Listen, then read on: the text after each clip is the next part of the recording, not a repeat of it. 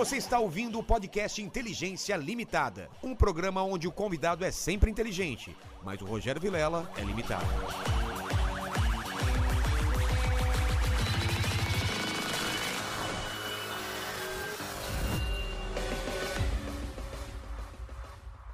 Olá, terráqueos! Como é que você tá? Eu sou o Rogério Vilela e está começando mais um Inteligência Limitada, o programa onde a limitação da inteligência acontece somente por parte do apresentador que vos fala, porque sempre trago pessoas mais inteligentes, mais interessantes e com a vida muito, mas muito mais legal que a minha, não é, pequeno mandíbula? Cara, com toda certeza. Ele veio de onde? De fora do porão. É verdade. A gente Tá. fica onde? No Só no porão. A gente não sai do porão. A Não- gente grava tanto aqui. É. E antes de falar com o Geraldo Rufino, vamos falar com o pessoal que está nessa live, Pequeno Mandíbula. Como o pessoal faz para participar com perguntas? Cara, se quiser mandar sua pergunta ou seu comentário, é só fazer um super chat aí acima de 30 reais que a gente lê as melhores perguntas, os melhores comentários. E se quiser fazer o seu jabazão, igual porque o, o Geraldo manja, né, de empreendedorismo. É, Estamos aqui exatamente. fazendo a Tem pagar a conta de luz aqui, né? Exato. Só mandar um super chat aí acima de 200 reais que a gente faz o seu jabá. Sim, que é, é o seu Instagram, que é, que é a sua pequena empresa, que é divulgar, então aproveite isso. E outra coisa, hein? é, hoje, hoje temos o, o nosso parceiro Fael aqui, né? Exatamente. Não é? E eu queria falar da Fael aqui logo de cara, porque o Rufino também tem uma ligação com a Fael, então você tem algum, alguma coisa pra soltar aí na, na tela? Já soltei Então, beleza. na tela e o vídeo do fundo. Olha lá o vídeo. Beleza. Olha o Carlos Moreno. Terráqueo, quero aqui apresentar para vocês a mais nova parceria do Inteligência Limitada. A FAEL é a primeira instituição 100% EAD do Brasil. São mais de 20 anos levando o ensino de qualidade para milhares de pessoas em todo o país. E é por acreditar no poder da educação para transformar o mundo que a FAEL a democratizou e a tornou acessível para todos, não é mesmo, mandíbula? Exatamente, cara. São mais, mais de 230 cursos e mais de 100 mil alunos que já aproveitaram e aproveitam todos os benefícios de ser FAEL. Quer fazer a sua carreira e seus estudos decolarem? Olha só como é fácil. Posso? Desculpa. Pode, Ó, pode. Pra você ter uma ideia, você pode fazer a sua graduação a partir de 5 reais por dia e sua pós-graduação a partir de R$ 2,50 por dia. É mole? Não, não, é FAEL. Acesse fael.edu.br e confira todos os benefícios que estão inclusos daí. São mais de 230 cursos para você escolher e transformar a sua vida através da educação. É ou não é, pequeno mandíbula? É isso aí, cara. Ó, tem link na descrição. É... Você já colocou o link? Já, já. Pô, você tá ligeiro. E o QR Code também na, Tá na na tela. tela. Pessoal, é só apontar só- a câmera apontar do celular, celular. pra lá Isso aí. e aí você vai direto pro link. Aí o pessoal fala, e se eu tiver no celular, como que eu aponto? Porque ele, você tá no celular, não consegue apontar o próprio celular pro celular. Pra isso que temos o link? O link, exatamente. É muito esperto, mandíbula. é muito esperto, cara. Peguei, eu plantei ele pequenininho, deixei crescer, trouxe pra cá, ó, você viram? Cultivei, são dois irmãos aí, ó, da mesma safra. Empreendedorismo raiz. Aliás, falar em Exatamente. empreendedorismo raiz, você falou de Fael. Eu tive É. a oportunidade de estar lá compartilhando eh, algumas vivências, experiência, aprendizado e práticas do empreendedorismo através de aulas na Fael. Então eu tenho algum, al- algum participei lá, né? Eu cedi, ou seja, participei de algumas aulas, eu deixei algumas aulas. Ah, E a é? Fael também agora ensina empreendedorismo. Interessante vocês estarem junto com a Fael. É, a gente tá, é a nossa nova parceira e, e eu queria entender o que é empreendedorismo, porque eu acho que eu já faço isso há um bom tempo e não sabia exatamente se é empreendedorismo ou se é loucura o que eu faço. Eu tenho umas histórias de fracasso aí também, só que as suas são maiores que as minhas. E o pessoal não entende que você tem que fracassar pra acertar, né? Só quando você acerta é fácil, né? Então, dizer, o empreendedorismo é justamente isso. O simples, o lógico, o risco. Então, assim, viver é um risco. Então, ou seja, você já nasce empreendendo. É, exatamente. Você já teve que vencer outros espermatozoides lá, né? Exatamente. Cara, para nascer já é uma baita empreendedorismo. É. Só que as pessoas não percebem que quando, pra- é, quando ele nasce, ele já nasce um empreendedor vencedor. Porque ele já nasce com, com é, sorte, sucesso, É. ele já nasce com proteção, com, com relacionamento, com network, né? Com proteção da mãe. Ele já nasce ali todo, todo bem relacionado. É. E eu nasci nessa situação, eu só não tinha o dinheiro. Então, assim, imagina, isso Mas é, é um detalhe importante, é, né? mas é, é uma, é uma consequência. Você corre atrás, né? É porque eu nasci rico, né? É, o dinheiro você consegue produzindo 16 Ah. horas por dia. Não tem, não tem milagre. É. Se você se dedicar, se, se, se propor a fazer alguma coisa com paixão, com prazer naquilo que você faz, se dedicar, aquilo que eu falo de foco, né? Se entregar como dono naquilo que você se propôs a fazer, assumindo responsabilidade, você já passa a ser empreendedor. Não é ter um CNPJ, é ter um comportamento É. e uma mentalidade empreendedora. Querer servir o próximo. É, então, eu, eu, vou, eu vou continuar esse papo, mas a gente esqueceu de pedir aqui o presente inútil pra ele, né? Ah! Que é a primeira coisa que eu sempre peço. Chamo de Geraldo de Rufino. Geraldo Rufino Negão, o que você acha mais Rufino, prático? pode ser? Porque o Pode pessoal me ser. conhece por Vilela também, vou chamar pelo sobrenome. Vilela Rufino. Rufino. Tamo junto. Rufino, você trouxe meu presente inútil? Trouxe mais que um. Eu trouxe Ah. um útil, um inútil. Aliás, dois inúteis, mas Ah, dois é? inúteis que tem uma história. Você, era catador de latinha, de repente trouxe uma latinha pra Ah, mim. não, Ah, eu já trouxe uma latinha mais desenvolvida. Ah, é? Aí eu, eu já trouxe uma parte que aumentou o tamanho da lata. ah, tá. O que que é? Vamos ver. Vamos lá. Ah, eu vou te dar primeiro outro. Olha, Tá, primeiro esse- esse aqui, ó. Esse é útil. É, não, inútil. Ah, inútil também. Inútil, mas que de grande valia. Olha que interessante. Ó, pra quem não tá vendo, só tá ouvindo o podcast, é uma, uma... Pedra. São pedras, né? São pedras. São pedras dentro de uma embalagem de vidro aqui. É, mas são bonitas, não é? Simplesmente pedra. É. Mas toda pedra é bonita. É o ponto de vista, é o jeito de olhar. É. Eu sempre olho para pedra, em vez de olhar como obstáculo, eu olho como degrau para subir. Então, para mim, toda pedra sempre foi muito bonita. E essas pedras têm uma história assim fantástica. Ah, é? Alguém pegou uma pedra e levou de presente para uma pessoa que tinha uma doença que as pessoas chamam de tipo sem chance, câncer. Caramba. E essa pessoa levou com tanta convicção a pedra, e essa pessoa diz: Olha, em tal lugar, se você conseguir essa pedra, a pessoa vai sarar. E a pessoa foi lá para o lado do, do, do outro lado do mundo e trouxe a pedra. E a pessoa pegou aquela pedra e entendeu que aquilo era salvação. E ela mentalizou e só não largava a pedra por nada. E ela resolveu o problema dela. É um símbolo, né? Virou um símbolo É, pra ela. Eu ganhei uma pedrinha dessa quando eu era pequenininho, quando a minha mãe dizia que eu podia. E uma pedra, quando você acredita de verdade, tem o poder de transformar quando você acredita e, e traz aquilo para dentro de você.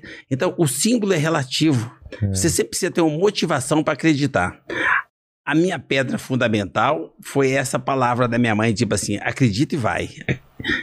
Então, não importa o símbolo que você usa. Então, essa pedra serviu de exemplo para mim.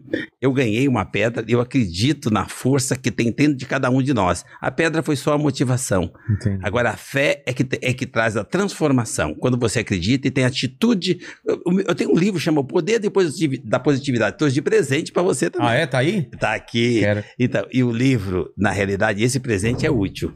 É, ele é, é a extensão da fé. É quando você acredita de verdade e põe no papel, ou seja, põe na prática aquilo É. que você acredita. Fala assim, fé, não importa a religião, importa aquilo que você. Porque não adianta só ter a Não. fé e esperar, né? Não, toda religião é boa. Depende de que maneira que você Tem pratica. aquela piada, né? Do, do Deus me ajuda a ganhar na loteria, me ajuda a ganhar com a loteria. Ele Fala, é, Compra o bilhete, pelo menos. Né? Exatamente. Se você não comprar o bilhete, você não vai ganhar na Então tá, loteria. Deus é bom o tempo todo. Depende de como é que você está exercendo o que ele fez para você. Porque o Deus é um empreendedor poderoso. O que, que ele faz, o, o verdadeiro empreendedor?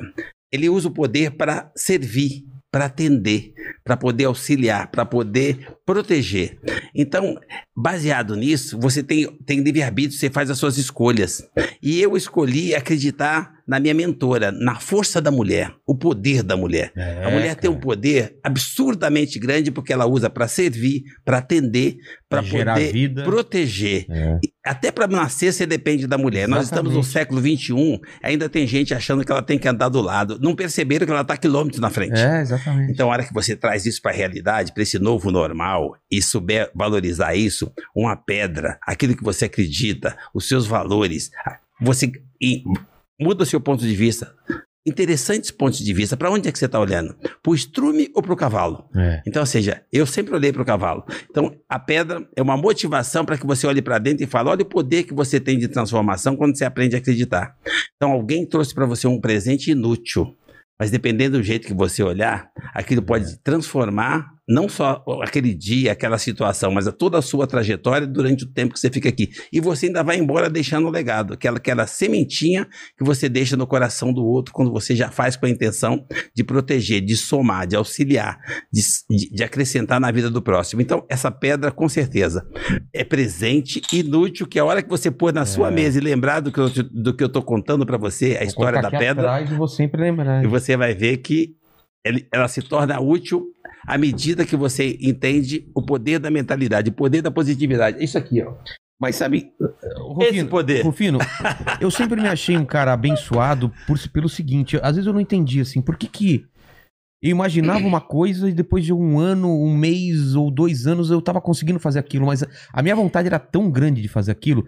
Teve um dia que eu coloquei na cabeça que eu ia ser desenhista, ia fazer capa de revista e tal, e um dia eu tava fazendo isso e falei, caramba, e não é que eu consegui mesmo? Aí teve um dia que eu falei, eu quero fazer comédia, e aí eu tava fazendo junto com... E aí eu falei, do, do, do- e o podcast é a mesma coisa, e eu não sei se isso é é você é, ser abençoado ou é esse, ou são as duas coisas, você ser abençoado e você ter um foco. Porque quando eu tenho um foco assim, quando eu quero muito uma coisa, parece que você transforma o mundo ao seu redor para aquilo acontecer. É muita, fo- muito forte isso, né? É as duas coisas. Primeiro, do meu ponto de vista, como eu disse que eu nasci rico, uma das coisas, um dos meus maiores patrimônios que eu já nasci com ele é justamente essa bênção. Todos nós nascemos ricos, todos nós nascemos abençoados. Todos nós somos filhos da mesma energia que diz para nós amém. Então o problema é as suas escolhas. Que tipo de escolha você está fazendo? E depois que você escolheu, o que, que você está fazendo para poder ir no sentido daquilo que você escolheu? Você precisa ter um propósito. Então quando você tem um propósito, se determina, come, bebe e dorme e se dedica 16 horas por dia naquele propósito, aí vem a, energia superior e diz para você amém. Seja feita a vossa vontade. Então qual é a sua vontade? Qual que é o seu propósito? O que, que você está buscando? E com certeza você vai alcançar. Não tem para A, para B, para C, é, gênero, é, cor de pele, não tem nada disso. Tem, tem de- fé. Para uns demora um pouco mais, para outros demoram é um pouco menos, às vezes é mais difícil, às vezes é mais fácil, mas eu também concordo, acho que o trabalho vence tudo, né? Eu costumo dizer que é o tempo de Deus. É. o te- que Deus? O seu Deus. Aquele que está é dentro de você. tempo, né? Não, mas você produz esse tempo à medida que você acredita e se dedica a fazer aquilo. Você quer ganhar dinheiro? Então, qualquer coisa que você faça 16 horas por isso, você fizer um podcast. O seu podcast tiver um horário marcado, tipo assim, olha, eu só posso fazer 40 minutos, então não vai rolar. É. Se você tem um podcast que você realmente tem um conteúdo para compartilhar e você faz com determinação, querendo acrescentar na vida das pessoas, Exatamente. vai acontecer o que acontece com o seu podcast. Seu podcast não é o que é por acaso. É que você traz coisas realmente com a intenção de ser algo que, que vai deixar uma marca, que compartilha coisas. É, conteúdos positivos para acrescentar na vida, Na das, vida das pessoas. pessoas, Aí as claro. pessoas querem ouvir, elas querem, elas, elas querem buscar aquilo. Nós temos necess... nós somos emocionais. Essa coisa de negatividade, a pandemia, a desgraça, a notícia ruim, esquerda, direita, o problema, você pode, o outro não pode, é, baixa estima. Isso não vai somar. Então, só que o que você traz desse seu podcast faz toda a diferença, porque cada vez que eu ouço o seu podcast, eu percebo que ele acrescenta alguma coisa para muita gente. Então, não tem sucesso por acaso. Aí eu percebo que você traz pessoas aqui que ficam aqui horas. Então, porque tem conteúdo e É. tem gente esperando esse conteúdo, porque nós precisamos compartilhar os nossos conhecimentos, a nossa vivência, o nosso As aprendizado, histórias. as histórias. Então, na realidade, é isso. Você faz as escolhas. Você, olha, eu, eu fiquei, ou eu pensei em fazer isso e consegui. Pensei em fazer tal coisa e consegui. Então, mas você não ficou pensando e dormindo até meio-dia. Vou dar um exemplo do, do lance do desenho. Fui estudar, Ah. fui pegar livro, fui- eu- em todas as. ah, tinha festival de desenho, eu ia lá co- conversar com os, com os desenhistas, perguntar o que eu fazia, mostrar meus desenhos. Você tem que ir atrás e ficar aquilo. E assim, é, é, se, se as pessoas desenham três horas por dia, você vai desenhar seis. Se as pessoas desenham seis, você tem que desenhar oito. Entendeu? Pra tentar conseguir passar na frente pelo esforço mesmo. Porque nem eu, eu via no desenho que eu não era o melhor desenhista. Ah. Nem na minha classe. Na minha classe tinha muito mais gente melhor do que a minha. Mas a minha determinação, no segundo ano eu já via que eu era um dos melhores. No terceiro ano eu ganhei o prêmio de, de, de melhor desenhista. Por quê? Porque a minha vontade era tanta de aprender que talvez aquela pessoa que já tinha um dom natural muito mais fácil, não se acomodou, né? Porque acontece muito isso, a pessoa se acomodar, falar, não, cheguei no estágio, não preciso aprender mais. E nunca a gente chega nesse estágio, né? Você- às vezes as pessoas olham pra você e falam assim, Vilela, você é brilhante. Não, todos nós somos brilhantes. De alguma forma, É, né? Como é que você está polindo esse seu brilho? Como é que você pule o seu diamante do dia a dia? Porque todos nós podemos tudo, temos o mesmo cérebro, a mesma capacidade de pensar, de imaginar, de desenvolver a nossa inteligência, e só que alguns focam em determinadas coisas e fica melhor naquilo. É. Então, faça a sua escolha e foca, se dedica, come, bebe, dorme aquilo, que você com certeza vai conseguir atingir o seu objetivo. Então, não tem milagre. Eu queria ser importante, queria ser um cara importante, mas com oito anos de idade. Ah, é? Olha o que eu fiz para ser importante. Você era criança, você pensava em ser o Em quê?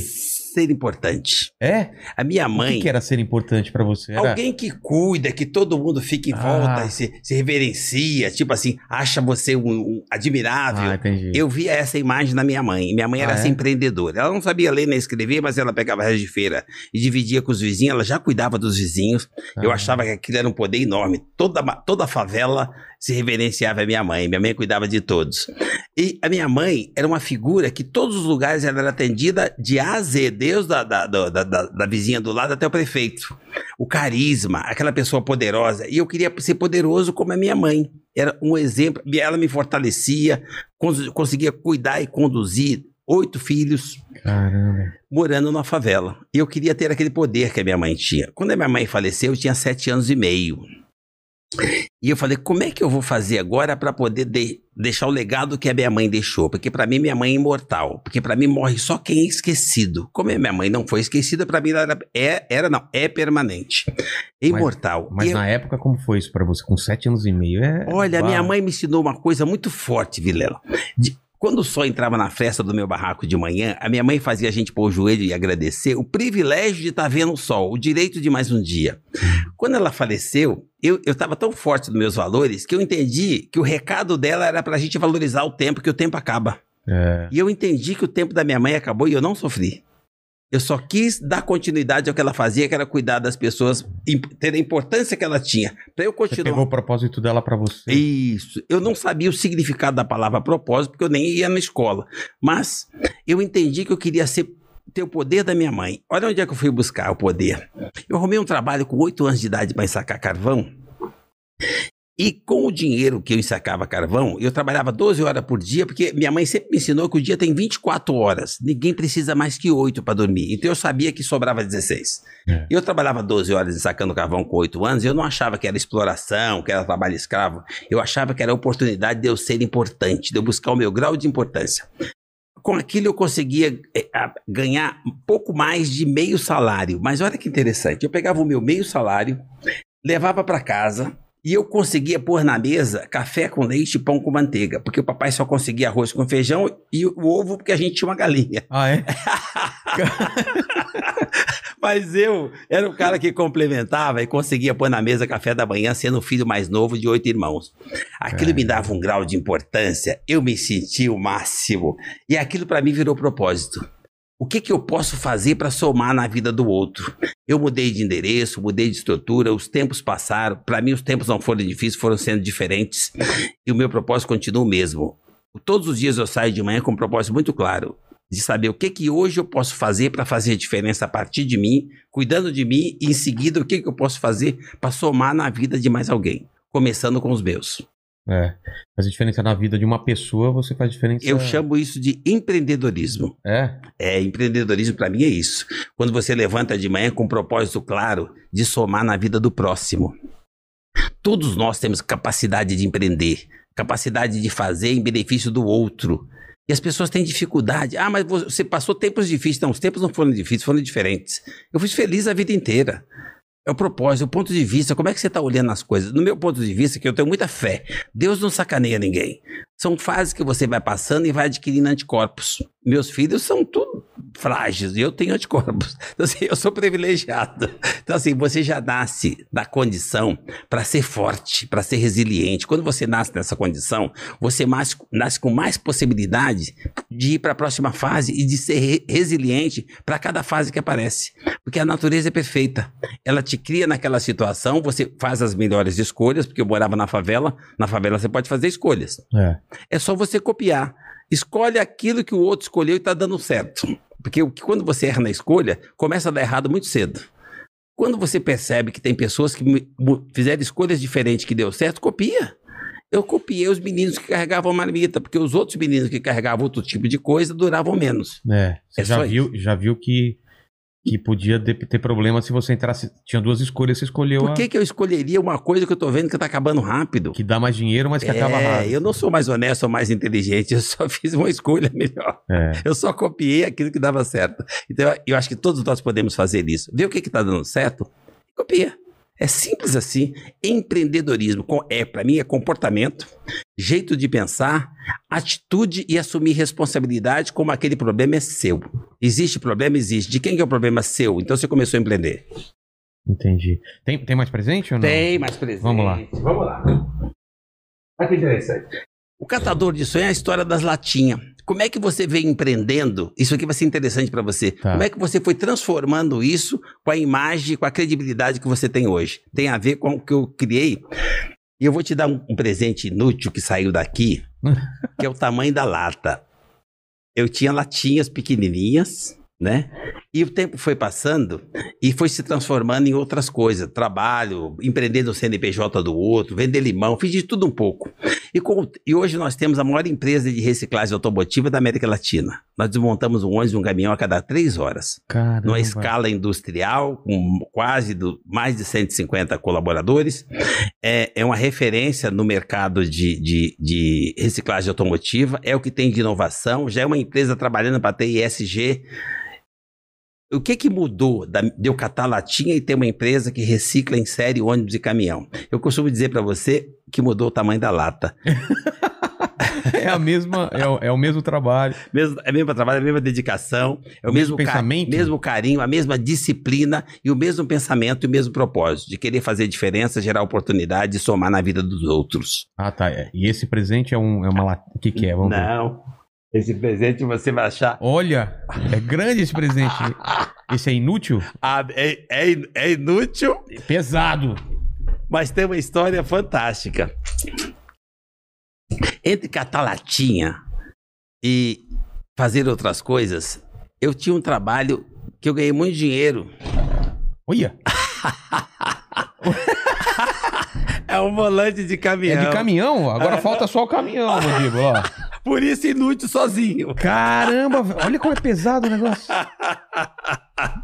Ó, Ai, que interessante, com todos os códigos, com, É. com, com os códigos de barra, com origem, Detran, tudo certinho. Você vai Caramba, poder é expor enorme. de boa. daqui no cenário, cara. Olha só que legal. Sabe, não vai saber de caminhão que é, né? Não tem a marca aqui, né? É de um, é de um Mercedes-Benz. Mercedes, olha só. Mas olha que interessante. Mas eu quero saber essa trajetória aí. Você tava vendendo marmita e aí? O, volante é. É. o- é, é, é, é, um- é o que eu vinha guardando e fiz questão de trazer de presente para você. É de- dos primeiros caminhões desmontados. Ah, é? Quando eu comecei a desmontar caminhão em 87. Pô, então tem uma. Tem uma importância Tem uma história. sentimental, É então. um caminhão, é um volante de caminhão. Mas eu quero entender qual, qual foi essa, essa sacada, então. Você tava é, levando marmita pro pessoal e aí, daí pra catador de latinha, como foi? Não, na realidade, eu comecei a ensacar carvão. Depois. Ah, ensacar carvão, é verdade. é, eu, eu, eu achei uma oportunidade de catar latinha no aterro sanitário. Fui catar latinha. Ganha esse dinheiro fazendo qualquer coisa de- forma lícita, você vai ganhar dinheiro. Em lícita também, só que não vai durar. É. Mas se você fizer de forma lícita, você consegue fazer uma trajetória e deixar um legado. Eu comecei catando latinha, depois fui, sa- fui ensacando carvão, depois fui catar latinha no aterro sanitário por dois anos. Era, era um tipo de um lixão. Lixão céu aberto. Mas lá se jogava tanta coisa fora que eu É? achava até coisa pra comer, coisa Sério? levar pra. Claro. China, tudo que era vencido do mercado jogavam fora antigamente Caramba. lixão céu aberto. Só que chegava fechadinho, aquilo pra Ah. gente era um presente. Caramba, que tipo do que que você achava lá? Latinha? Salame, é, iogurte, sorvete, queijo. Aí é os anticorpos que você falou aí, que você tem até hoje, né? É, eu não tenho trauma, eu tenho anticorpos. Aquilo É. pra gente era um banquete. Eu era muito grato por isso, do tempo que eu fiquei lá, ajudei muita família através disso. Então não é uma reclamação, não acho que foi difícil, foi um lamento, foi uma oportunidade. E eu ainda consegui ganhar um bom dinheiro lá por dois anos. E eu quebrei a primeira vez porque eu enterrava esse dinheiro e acharam as minhas latinhas enterradas, porque foram limpar o terreno que eu enterrava as latinhas. E eu quebrei pela primeira vez quando eu tinha 11 anos de idade. Você enterrava o dinheiro? Eu não tinha instrução, orientação, não tinha nada. A gente ganhava o dinheiro, juntava tudo aquilo, punha em latinha de leite, de leite em pó Sei. e levava para um terreno próximo da favela, enterrava e o mapa era as moitas. Caramba. A prefeitura foi limpar o terreno, passou a máquina e nós quebramos. Sumiu o dinheiro. Meu Deus do céu. Dois anos. Putz. E aí, você entrou em desespero? Como foi? Você- Nós começamos, cara, olha que interessante a força da fé. Nós começamos a rir um pro outro. Pô, que idiota, quando nós deixamos todo o dinheiro É. aqui. Olha, nós ríamos, a gente não chorava, não lamentava. Nós ficamos tão duro que para poder conseguir começar de novo não dava, porque tinha que pagar os meninos, a gente É. comprava já a mercadoria dos meninos e tal. Para começar de novo, nós precisávamos dar um jeito de sobreviver, de comer e tal. Nós fomos pedir fruta no vizinho. Olha que interessante como Deus é bom o tempo todo. Nós fomos pedir fruta no vizinho, o vizinho deixou- deu um monte de fruta para nós. Mas não podia levar embora. A gente ficou com o olhinho assim, triste. Ele ficou, acho que ficou com dó da gente e deixou a gente levar limão. Tá. Levar limão, mas olha, a mamãe ensinou o seguinte: ganhou, agradece. É. Nós agradecemos e aproveitamos que era de graça e levamos dois sacos de limão de 60 quilos para casa. No primeiro dia fizemos limonada até passar mal. Caramba. No segundo, nem açúcar tinha. E nós continuamos a rir. No final de semana, um dia depois ou dois dias depois, teve feira no bairro. Nós não sabíamos ler, escrever, mas sabíamos contar. Contamos de 12 em 12 e fomos para a feira vender limão.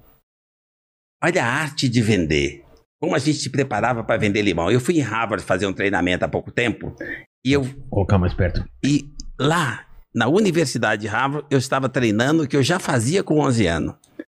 A alegria, a força da alegria, a felicidade e o, como se faz para vender. Um treinamento de vendas. Vou dar um treinamento de venda que eu recebi, que eu fiz na prática, que ensino em Harvard e que qualquer um de nós podemos fazer aqui agora. Eu saía na feira e sorria com dois saquinhos de limão. A madame olhava, se contagiava com meu sorriso e comprava o limão. Nós vendemos tanto limão que nós conseguimos em dois anos ter uma banca na feira. Caramba. E aquilo nós conseguimos crescer de novo. Olha que interessante. Para vender, você só precisa disso. Entender para atender. E por consequência, você vai vender. Entender o quê? As pessoas. Vender, atender quem? As pessoas. Porque quem vai comprar também são pessoas. Então, quando você tem essa energia, tem esse, esse propósito na venda, você com certeza vai cativar, vai conquistar uma pessoa e não um cliente. É. E essa pessoa volta de novo, e você sorri de novo, e você agradece de novo, e você vai conquistando e agregando pessoas que se transformam em clientes ativos, tatuados. E aquilo permite que você seja o melhor vendedor naquilo que você se propôs a vender. Porque quem compra, quem fornece, quem compartilha, quem produz, é sempre uma pessoa. E quem vai ajudar você em todos os sentidos é uma pessoa. Então não subestime, aprenda a conviver com pessoas, aprenda a lidar com pessoas, a conviver com os diferentes. As pessoas são boas, elas só são diferentes. E nós aprendemos isso muito cedo. Então, a quebrei de novo com 13 anos. Mas aí, dos, dos Que eu dei- limões. Eu, eu ganhei dinheiro até os 13. É. E aí você fazia o que com o dinheiro, com esse dinheiro dos limões? Guardava, a gente já não, tinha. Não enterrava mais. Não, não, já tinha um outro jeito de guardar. É. Não enterrava no mato, mas enterrava debaixo do assoalho de casa. Tá brincando?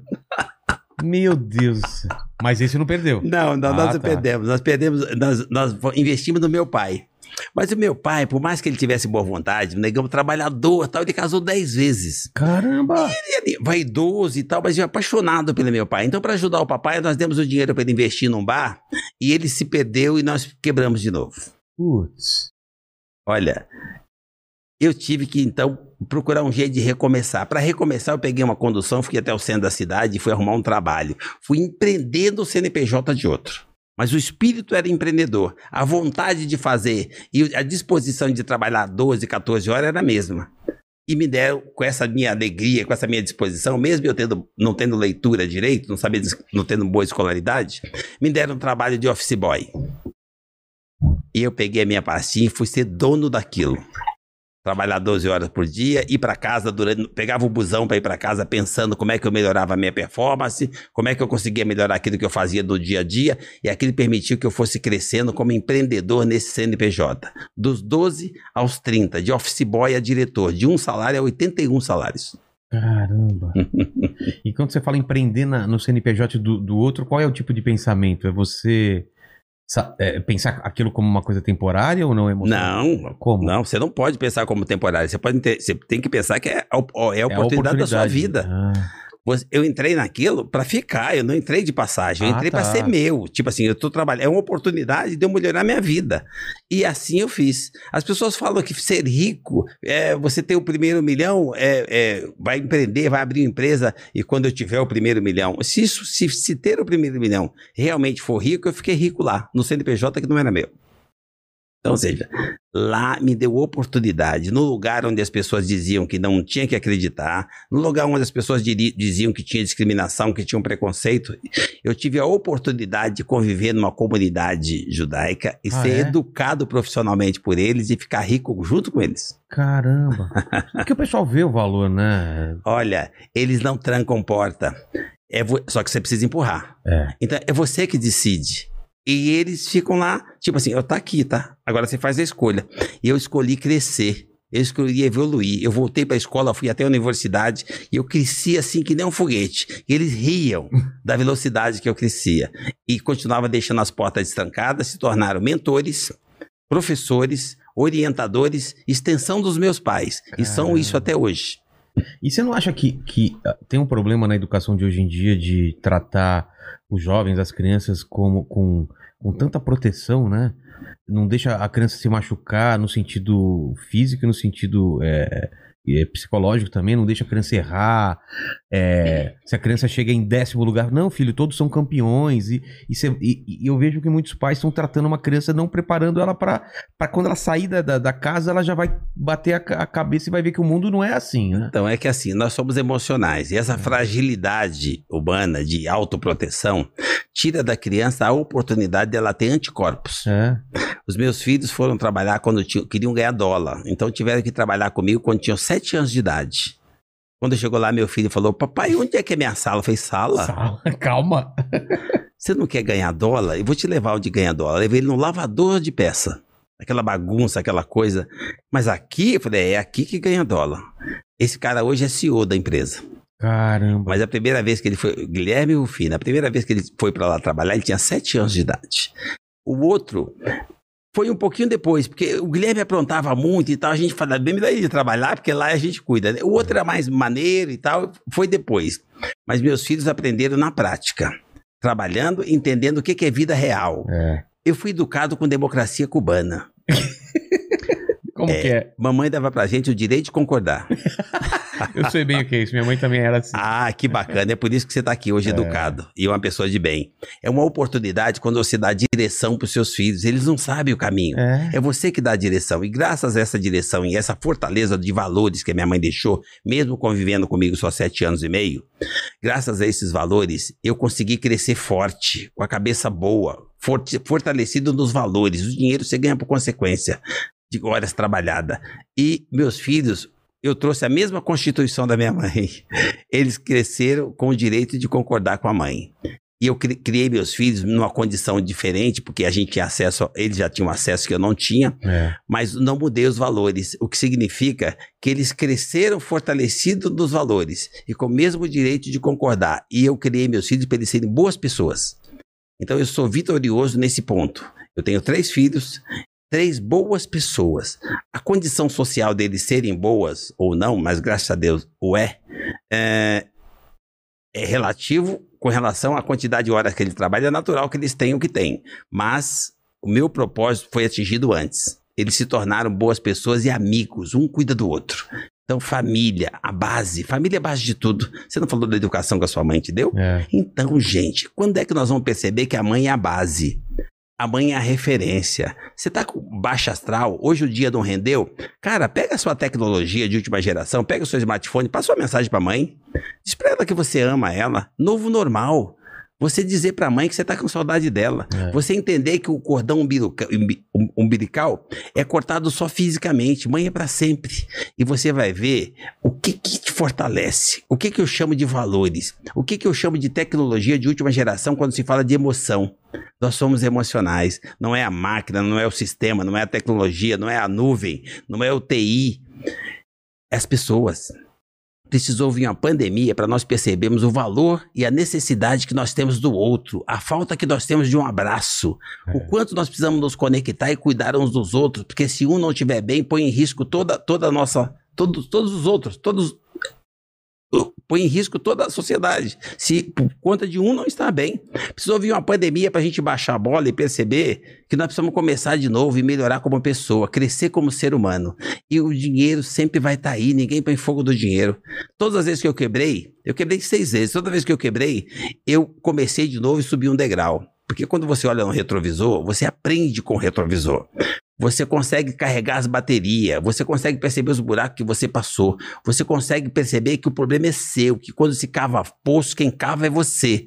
Mas aí você precisa ter a sensibilidade de perceber que não é pro retrovisor que você vai, é pro para-brisa. E no para-brisa, até os entes queridos que você perdeu no retrovisor, tem um monte no para-brisa que você não tá dando bom dia. Então, cara, olha pra frente. Começa de novo. E, e- aí você, novo normal, que todo mundo tá falando, é você ser um ser humano melhor.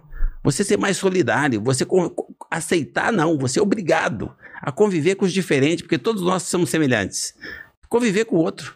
E isso é que vai fazer com que você emocionalmente se torne um ser humano melhor, mais espiritualizado, mais solidário. E aí nós vamos ter serviços, negócios, produtividade mais humanizada, a sociedade mais equilibrada e países melhores.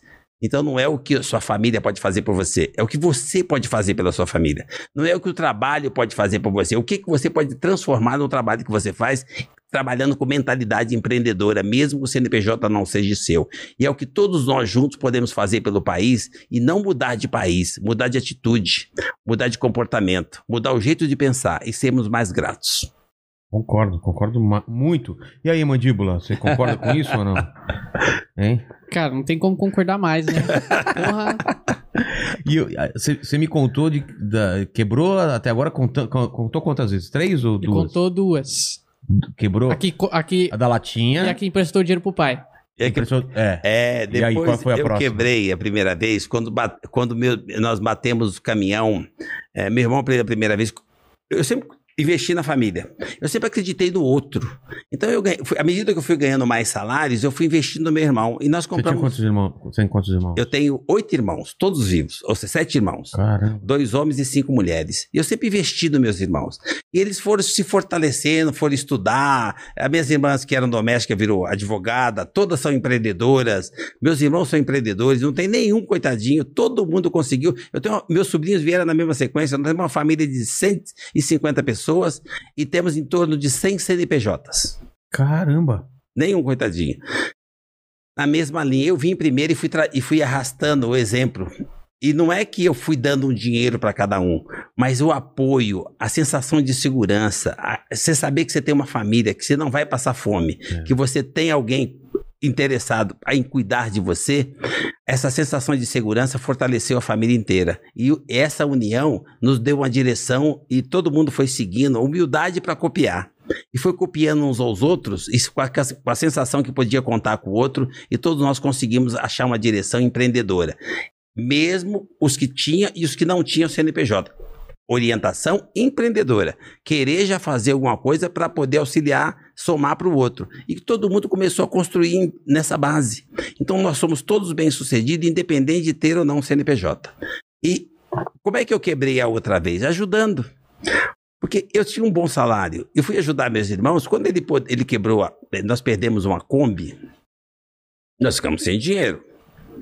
A Kombi era usada pra quê? Pra... para fazer frete, fazer transporte Ah, e tá. tal. E aí nós ficamos a pé, ficamos sem dinheiro, mas aí nós reunimos, acreditamos de novo e compramos um pequeno caminhão, que comprou outro, que comprou outro. Quando nós tínhamos seis caminhões, eles bateram um atrás do outro Como? e nós quebramos de novo. Como que bateu um outro?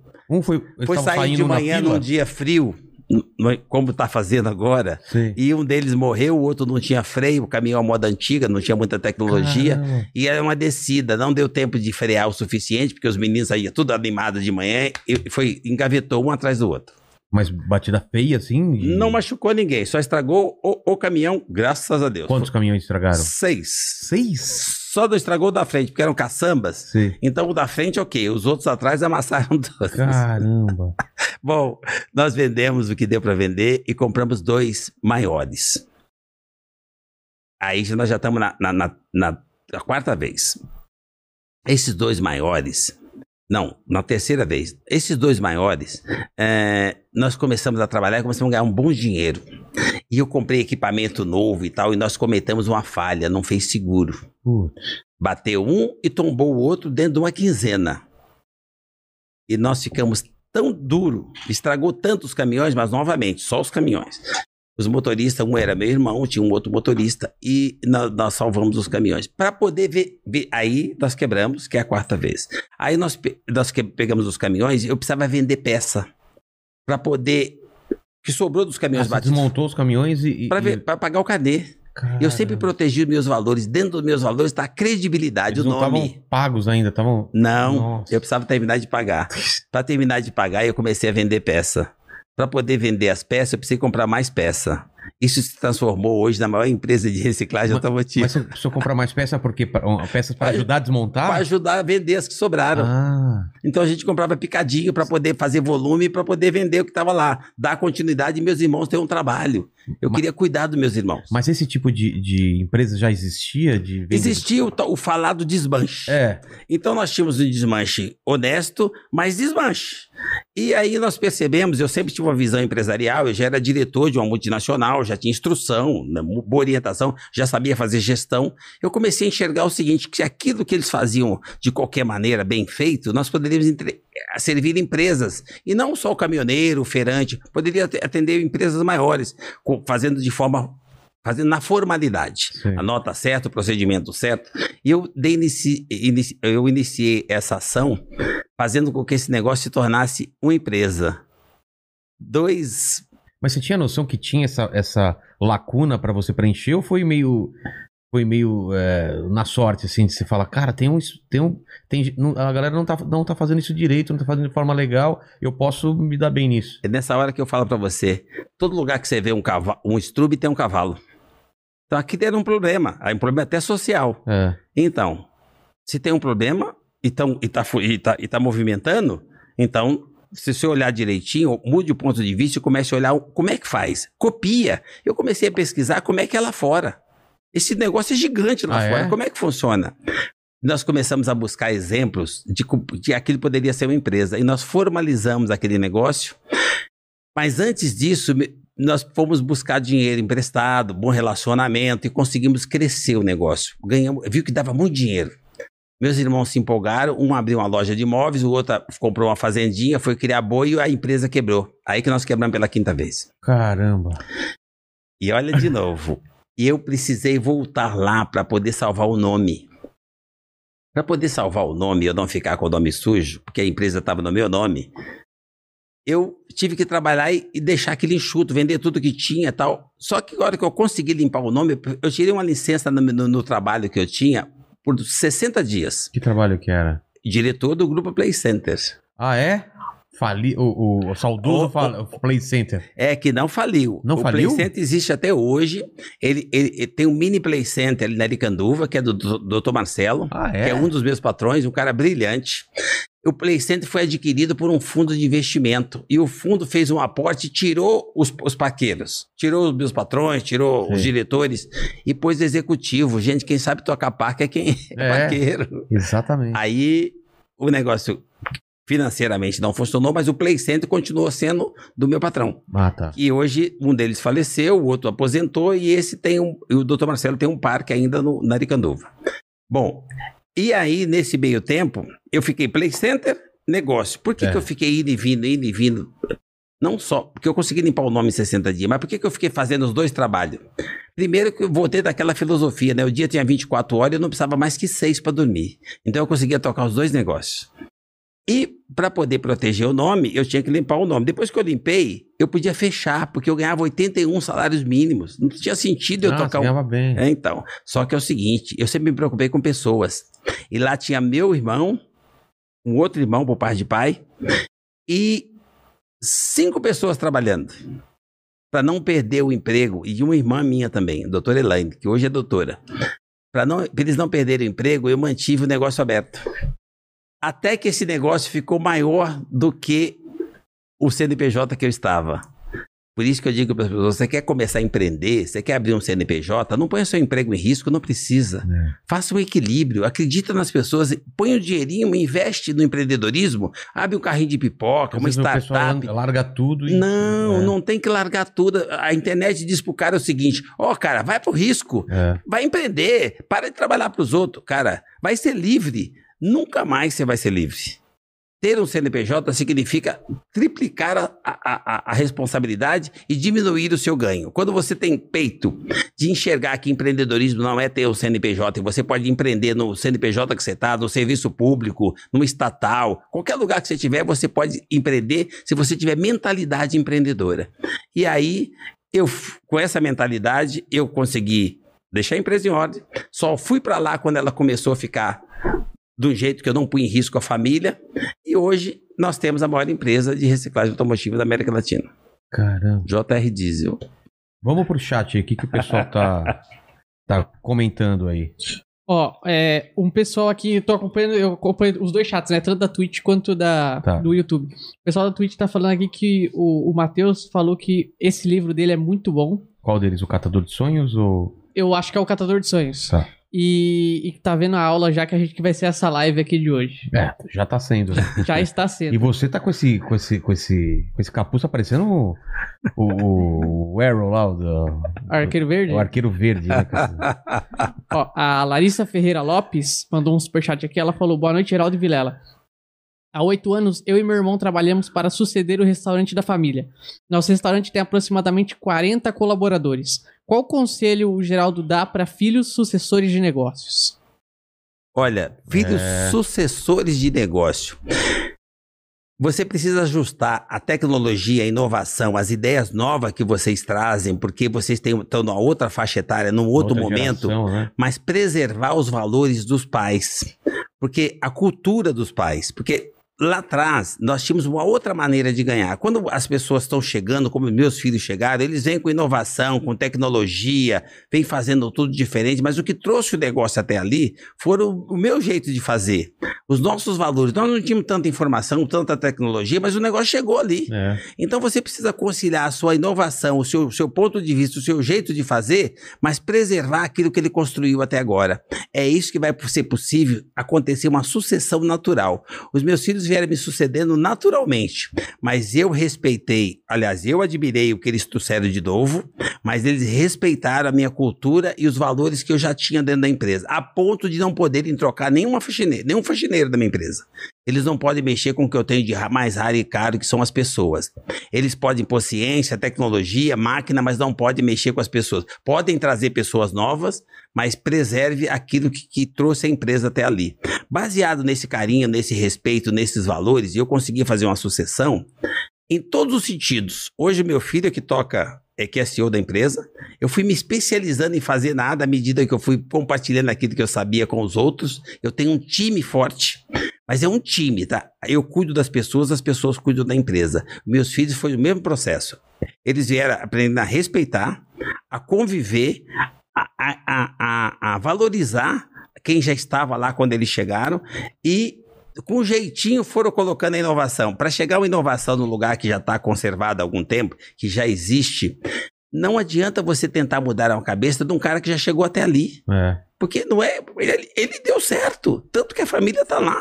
Então a sucessão é necessária, mas precisa ter um entendimento. E pela ordem, você precisa preservar os valores de família.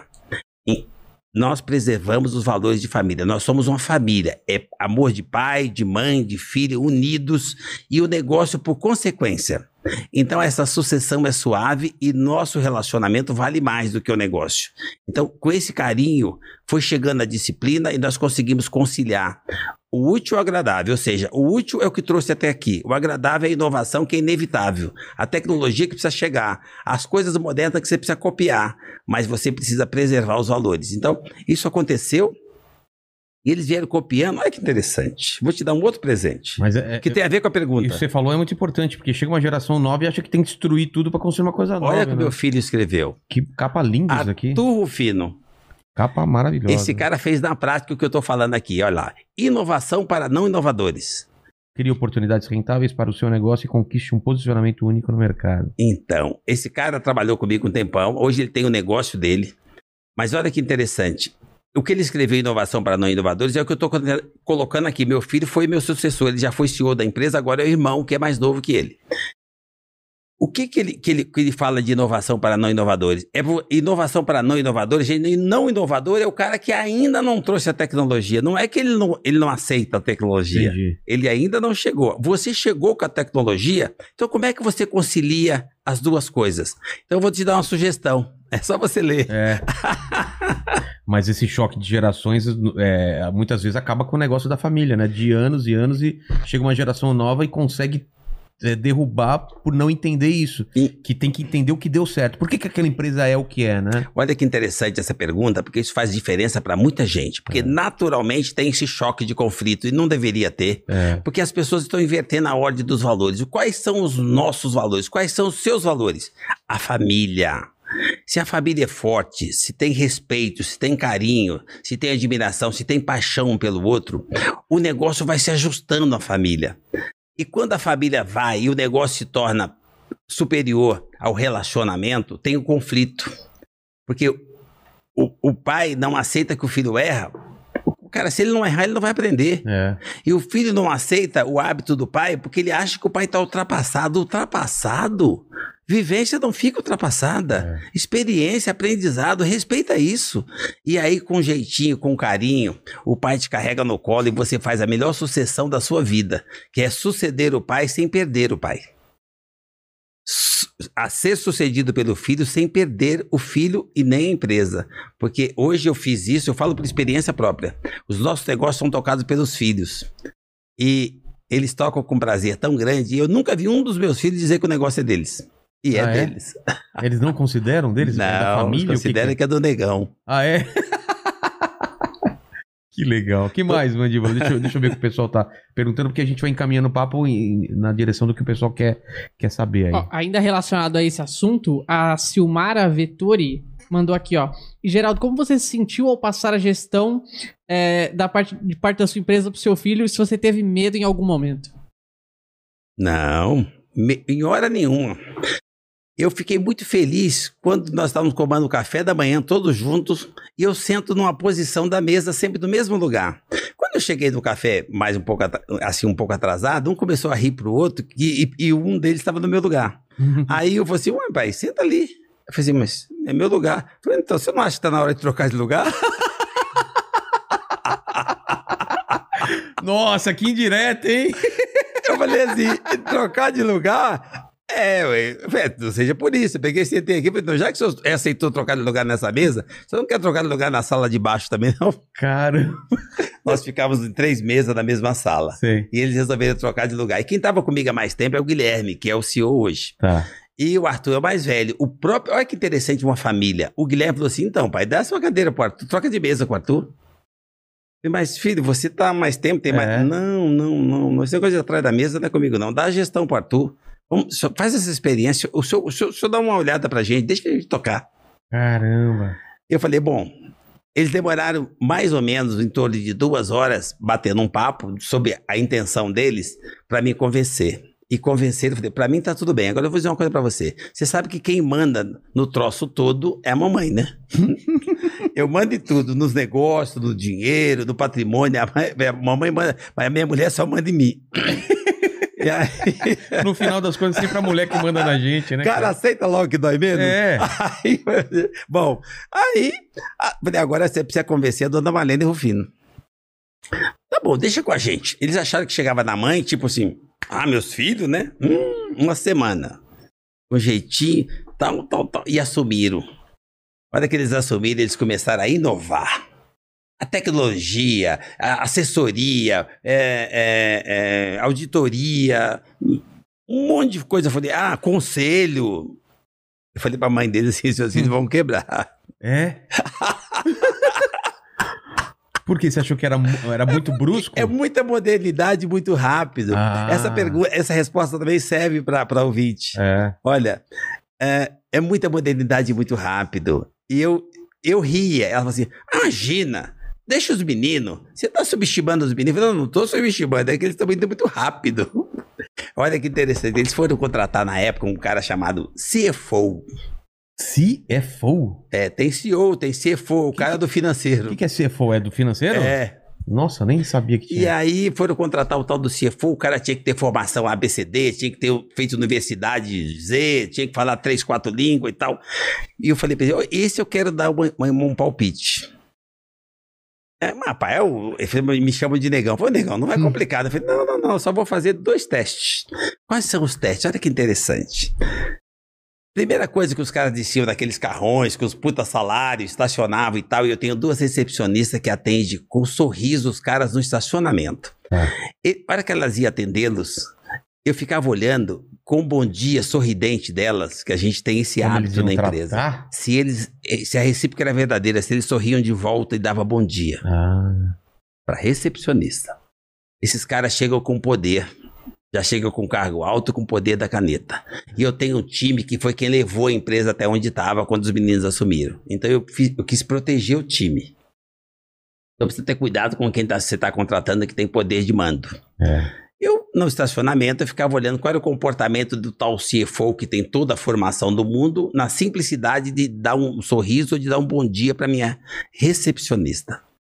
Ela conduzia, ela tem uma sala confortável com ar-condicionado, ele recebia um cafezinho com toda a elegância do mundo da minha copeira, Dona Mara. Toda gentil, dava um café e ela sorria, de batonzinho. E aí, eu ficava olhando se ele agradecia o café, olhando para a cara dela. Se ele. Só esse teste que eu fazia, eu não, eu não falo, eu mal falo português, eu não falo as outras línguas que o cara precisava falar, eu não entendo da ciência, da universidade que ele fez em Stanford, em Harvard. Mas eu, eu, eu tenho sensibilidade de entender de pessoas. Pessoas que gostam, que respeitam a outra pessoa. Para mim, isso é o básico. Se esse cara não sorriu e não, e não deu bom dia com, com simpatia para minha recepcionista, e eu olhava só isso. E se ele não agradeceu o café olhando para minha copeira, eu falava para meus filhos assim: esse está reprovado, ele vai ser CFO na PQP. E o que, que aconteceu? Esses eu não pegava. Mas, mas acontecia, Ah, o cara não chegou- olhar de. Acontecia. Ah, sim, eles se acham. Então, a minha recepcionista não vale menos que você, você tá fora. E às vezes o cara nem sabe por que, que não foi aprovado. né? Exatamente. A minha copeira não vale menos do que o meu CFO. E aí, e é ele que tem que dar o exemplo de simpatia. Você precisa conquistar os seus. As pessoas precisam trabalhar para você. O líder precisa ser líder por admiração. Você precisa conquistar as pessoas que você lidera. É. Líder por imposição, porque você recebeu um cargo, isso é pensar pequeno. Você acha que tá tendo uma puta liderança e do banheiro o cara tá gastando um rolo de papel quando ele poderia gastar uma folhinha. Ele quer que você se lasque. Tudo que ele fizer na empresa, ele faz por obrigação. Isso não dá produtividade, isso não dá lucro. Quando as pessoas é, é bem tratada, eu chamo carinho com disciplina. Quando ela é bem tratada, ela faz com prazer, ela tem paixão naquilo que faz. Ela não fica olhando no relógio para ver se já deu hora do almoço, ela não fica esperando a hora para começar a trabalhar. Ela vai para casa, em vez de pôr um, um fone e se desligar da empresa, ela vai para casa pensando em melhorar o processo que ela faz. É. Ela tem espírito empreendedor quando ela é bem tratada. E a disciplina vem por consequência porque ela sabe quem é o cara. Ela sabe que ela tem que entregar. Com carinho você faz isso acontecer, como faz com qualquer animal. Nós somos bicho. Quando você trata bem um animal, ele passa a ser seu. É. Então, baseado nisso, eles contrataram, fizeram toda a modernidade. E eu ria, né? Porque por mais que fosse, era muito rápido tanta modernidade. E eu falava pra mãe deles assim: então, eu acho que eles vão quebrar. Mas, mas a minha mulher não, não me impedia. Eu, mas eu só assistia. Aí eu fui escrever Você livro. não queria se Eu intrometer? fui fazer palestra, eu fui fazer outra, compramos a rede concessionária. Tudo bem. Então, e eles quebraram. Mas por que, que você não avisou pra eles que eles iam quebrar? Você achou que eles tinham não que quebrar? funciona. Como é que você fala pro seu filho que aquele procedimento você também acha que não vai? Mas você tá vendo que não tá certo, mas você precisa acreditar. Você precisa Entendi. deixar eles fazerem. Eu preferi meus filhos ficarem duros enquanto eu estava aqui É. para recomeçar e eles reconhecerem que não é tão simples e que você precisa continuar na simplicidade, nos valores, não é, é, se achar e viagens e carrões e, e- e e dinheiro da empresa para isso, para aquilo, começar a modernizar tudo demais, tudo no tempo certo, uma coisa de cada vez, sem tirar o pé do chão. Então eu estava do lado e assisti de camarote a gente quebrando é, juntos, né? É. A quinta ou sexta? Eu já perdi a A conta. sexta. Sexta vez. E aí? E, pra aí, reerguer isso? as pessoas falam assim: nossa, tem até um, um- um histórico meu que diz assim: olha, ele quebrou, ficou devendo 16 milhões, né? ficou- de- dessa vez ficou devendo 16 milhões? É, então, Caramba. então, sabe qual que é o problema? Você não ganha isso no ano, né, Mandíbula? 16 Eu milhões. acho que eu não vou ganhar isso na vida. Para, ó. Não fala assim, cara. Não, pensa positivo. Você, Você não viu que ele falou de ir pra casa pensando no trabalho. É, Você viu, né? Sim. Melhorar a performance, bater é. meta de crescimento humano. Se você for um grande ser humano, as outras coisas ficam pequenas. É. E você consegue superar todas elas. E aí, Qual foi a estratégia? Então, o problema é o seguinte: é que só tem um equívoco nesses 16 milhões. Todo mundo se assusta em dever 16 milhões, né? Pô, Então, eu eu, eu tava chorando Então, mas eu, banho. eu, quando- toda vez que eu tenho a oportunidade de bater um papo reto, como eu tô com vocês aqui É. nessa, nesse, nesse clima gostoso, eu consigo esclarecer. Não é, é- é essa coisa dos 16 milhões. Eu, eu consigo explicar para as pessoas que é de dólar. Eu já tava achando muito, mandíbula. É 16 milhões de dólares. É, mas olha, Meu Deus. Quanto é- estava o dólar na época? é- Hoje tá 5, devia estar uns 4, 3, sei lá. Quando então, foi isso? isso foi em 2001. Ah, cara. E aí veio as tempo. torres gêmeas e ah, tal. Tá. É, a fase dos meus filhos veio um pouco depois. Nós tivemos dificuldade no meio do caminho, durante o, o período de recuperação, eles entenderam, tipo assim, pai, tá embolado, então deixa que a gente toca. Aí travou de novo, quando a gente voltou a crescer, travou de novo. Entendi. Então, na realidade, dessa vez nós não chegamos lá. Então, por isso que só conta seis vezes. Tá. Né? E eu espero não ter a sétima. Não, pelo amor de Deus. Mas olha que interessante, eu aprendi muita lição, aprendi muito com meus erros, eu aprendi que quem cava poço sou eu, não é responsabilidade dos meus filhos, porque eu tinha 100% do comando, tipo assim, eles fazem, faz, faz, mas em casa funciona assim, ó. Quando eles fazem alguma coisa, até o tempo todo, durante essa fase, hoje, sempre assim, tá? Eles fazem alguma coisa com o dinheiro deles, da empresa deles, ou com o meu, não faz diferença, é família. E eu não e eu tenho argumento para convencê-los que aquilo não vai, ele, eu sou um, um conselheiro, então não vai. Se eu não tiver argumento suficiente, mas o meu filho, a minha sensibilidade, eu entender que aquilo não está certo, eu tenho um argumento que funciona a parte mais forte que nós temos, que é o emocional, que é a família. Quando eles tinham dois anos, eles iam atravessar a rua, obrigava, tinha que ficar abraçado. Atravessar a rua diz, isso pode, isso não pode. Mamãe não quer, papai não quer. Ponto. Então, meus filhos hoje têm 37 um, 35 outro e 27 para 28 a menina. Quando eles fazem alguma coisa, minha menina mora em Aratu, meu, meu gerro é uma graça de pessoa, cria boi, uma- gente, gente boa, tem uma família boa. Quando eu, qualquer um deles, quando eu digo, tipo, olha, é, eu não tenho argumento por causa da tecnologia, da inovação, da modernidade que já chegou na mão deles, o sistema, quando eu, eu não tenho argumento para convencê-lo, porque eles têm mais argumento, eu uso a mesma frase que eu usava quando eles tinham dois anos. O papai não quer. Parou. Papai não quer é com sorriso, tá? Não é com chicote, não. É com sorriso. Ele oh, o negão não me sacaneia. Então, por que, que ele fala, negão não me sacaneia? Porque o papai não quer, não tem mais argumento. Não se discute. com- Eu não nunca discuti com meus filhos.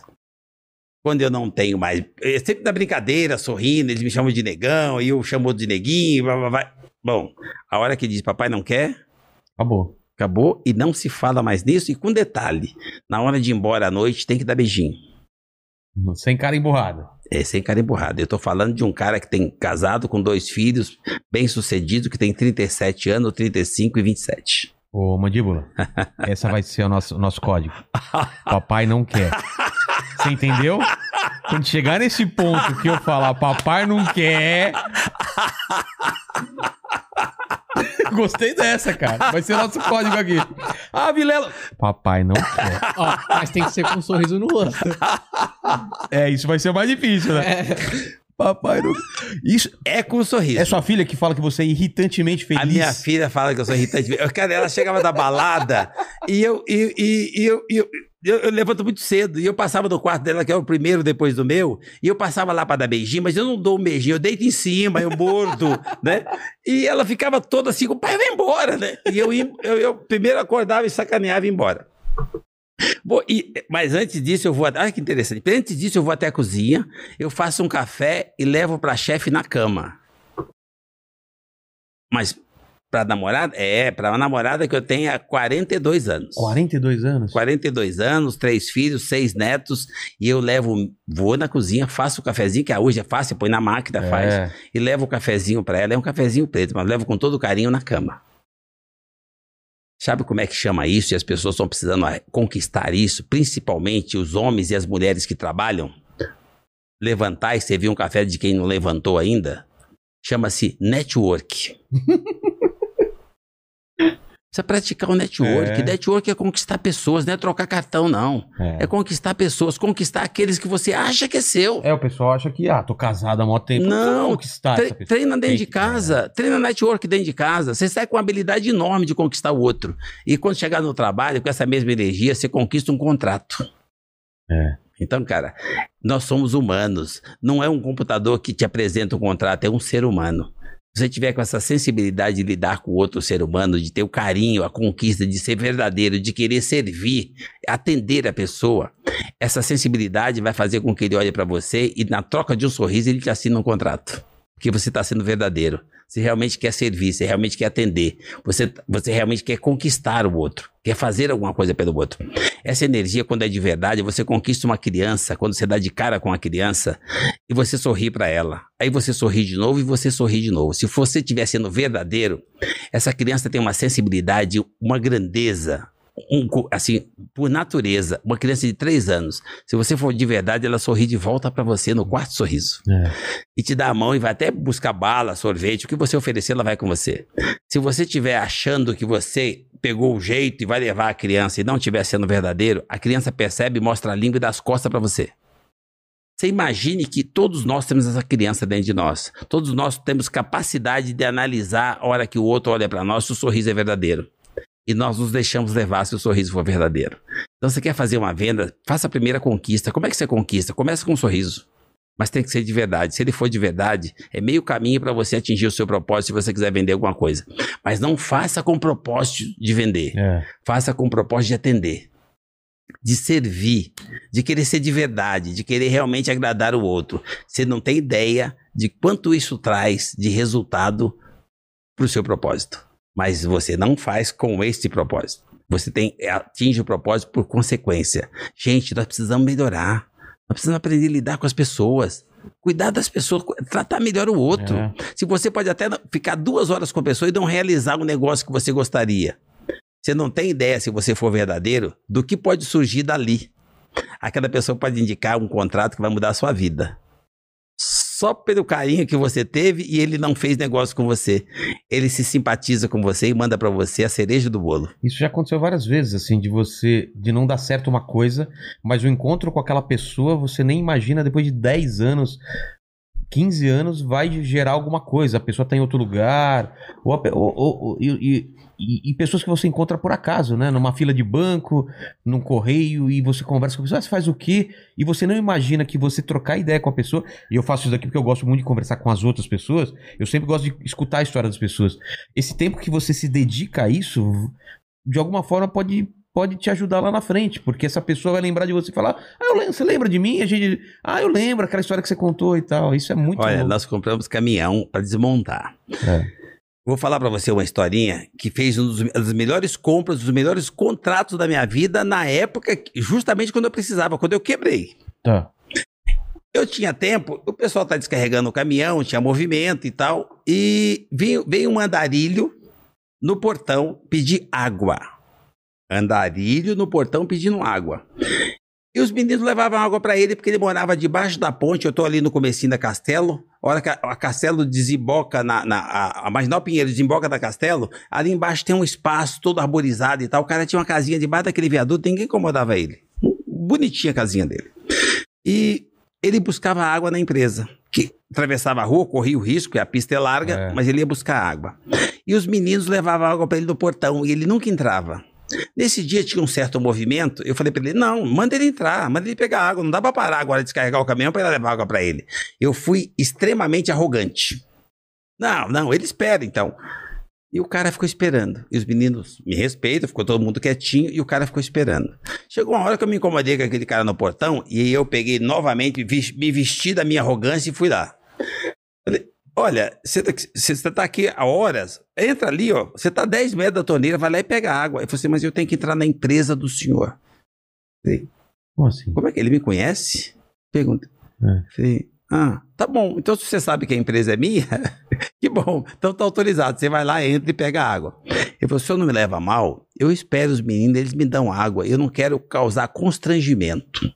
Caramba. Eu tô muito sujo, tá? Minha roupa, minhas roupas não são bacanas e tal. A sua empresa é bonita e eu não quero causar constrangimento. Eu falei pra ele assim, causar constrangimento?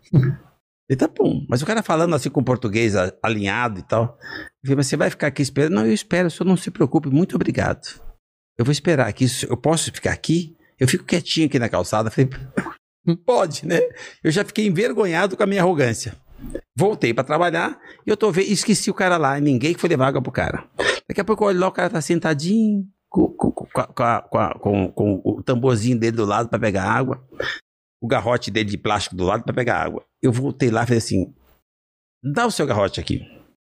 Peguei o tamborzinho dele, fui lá, enchi d'água e levei pra ele. Falei, senhor, muito obrigado. Não, mas não precisa. Não, tá. Mas você, não quer? Não, eu não quero entrar. Levei água pra ele. E comecei a conversar com ele um pouquinho, falei assim, mas por que, que você mora ali? E fui conhecendo o cara um pouquinho. O cara, não, não, tá vendo? Se o pessoal quer, o senhor quiser, pode visitar minha casinha, toda bonitinha e tal. E, cara, achei fantástico. Bati um papo com o cara. E fui me redimir, porque eu fui arrogante. Eu fui me desculpar, porque eu deixei lá horas esperando a água dele. E levei água pra ele. E, e dei uma ordem pros meninos quando eu saí de lá. Fiz uma recomendação. Olha, quando ele vier buscar água de novo, não leva, me chama. Os meninos falaram, nossa, ele vai detonar o cara, né? Ele apareceu dois dias depois para buscar água. Os meninos me chamaram, seu Geraldo, ele tá lá no portão. Eu fui lá de novo. Eu fui lá para conversar com ele. O cara tinha um papo, uma conversa, um, um, assim, uma coisa assim, uma escola. Um- eu aprendi muito. Eu comecei a receber mentoria, trocando ideia com esse, com esse andarilho. Olha que interessante para você não subestimar o ser humano. É. E aquela relação continuou. Eu comecei a querer entender qual era a vida dele. Ele disse que foi pra rua porque ele teve uma desilusão amorosa. Falei, com uma mulher? Ele falou sim. Eu falei, mas era sua mãe? Não, não, minha mãe não. Minha... E cadê sua mãe? Sua mãe tá viva? Sim. Mas você não ama sua mãe? Eu amo. Ah, Você não acha que a sua mãe te ama? Você não acha que a sua mãe tá preocupada com você? Eu tô falando de um cara de quase 40 anos. Ah, tá. E pá, pá, pá, pá. O cara ficou pensativo e começou a conversar comigo. Eu falei pra ele assim: olha, acho que você tá precisando de um abraço. Hum. Ele falou assim: não, não, não, senhor. Eu, eu, eu- eu- qualquer dia eu venho aqui buscar um abraço do senhor. O senhor tem me ajudado muito, eu tenho refletido muito sobre o que o senhor fala. E eu continuei falando com esse cara e fazendo a cabeça dele pra ele voltar pra casa. Porque ele tinha casa. Ah, é? É, e aí, um belo dia, esse Ele cara. por que ele saiu de casa? É, por que, ele saiu? A desilusão amorosa. Ah, ele tá. falava muito bem o português. Você percebia que ele falava inglês. Eu falei, o que, que, que esse cara tá É. fazendo na rua? Tem muita andarilha assim na rua. Tem. Aí convenci o cara a vir tomar um café comigo. Ele apareceu lá o dia arrumadinho pra tomar o café.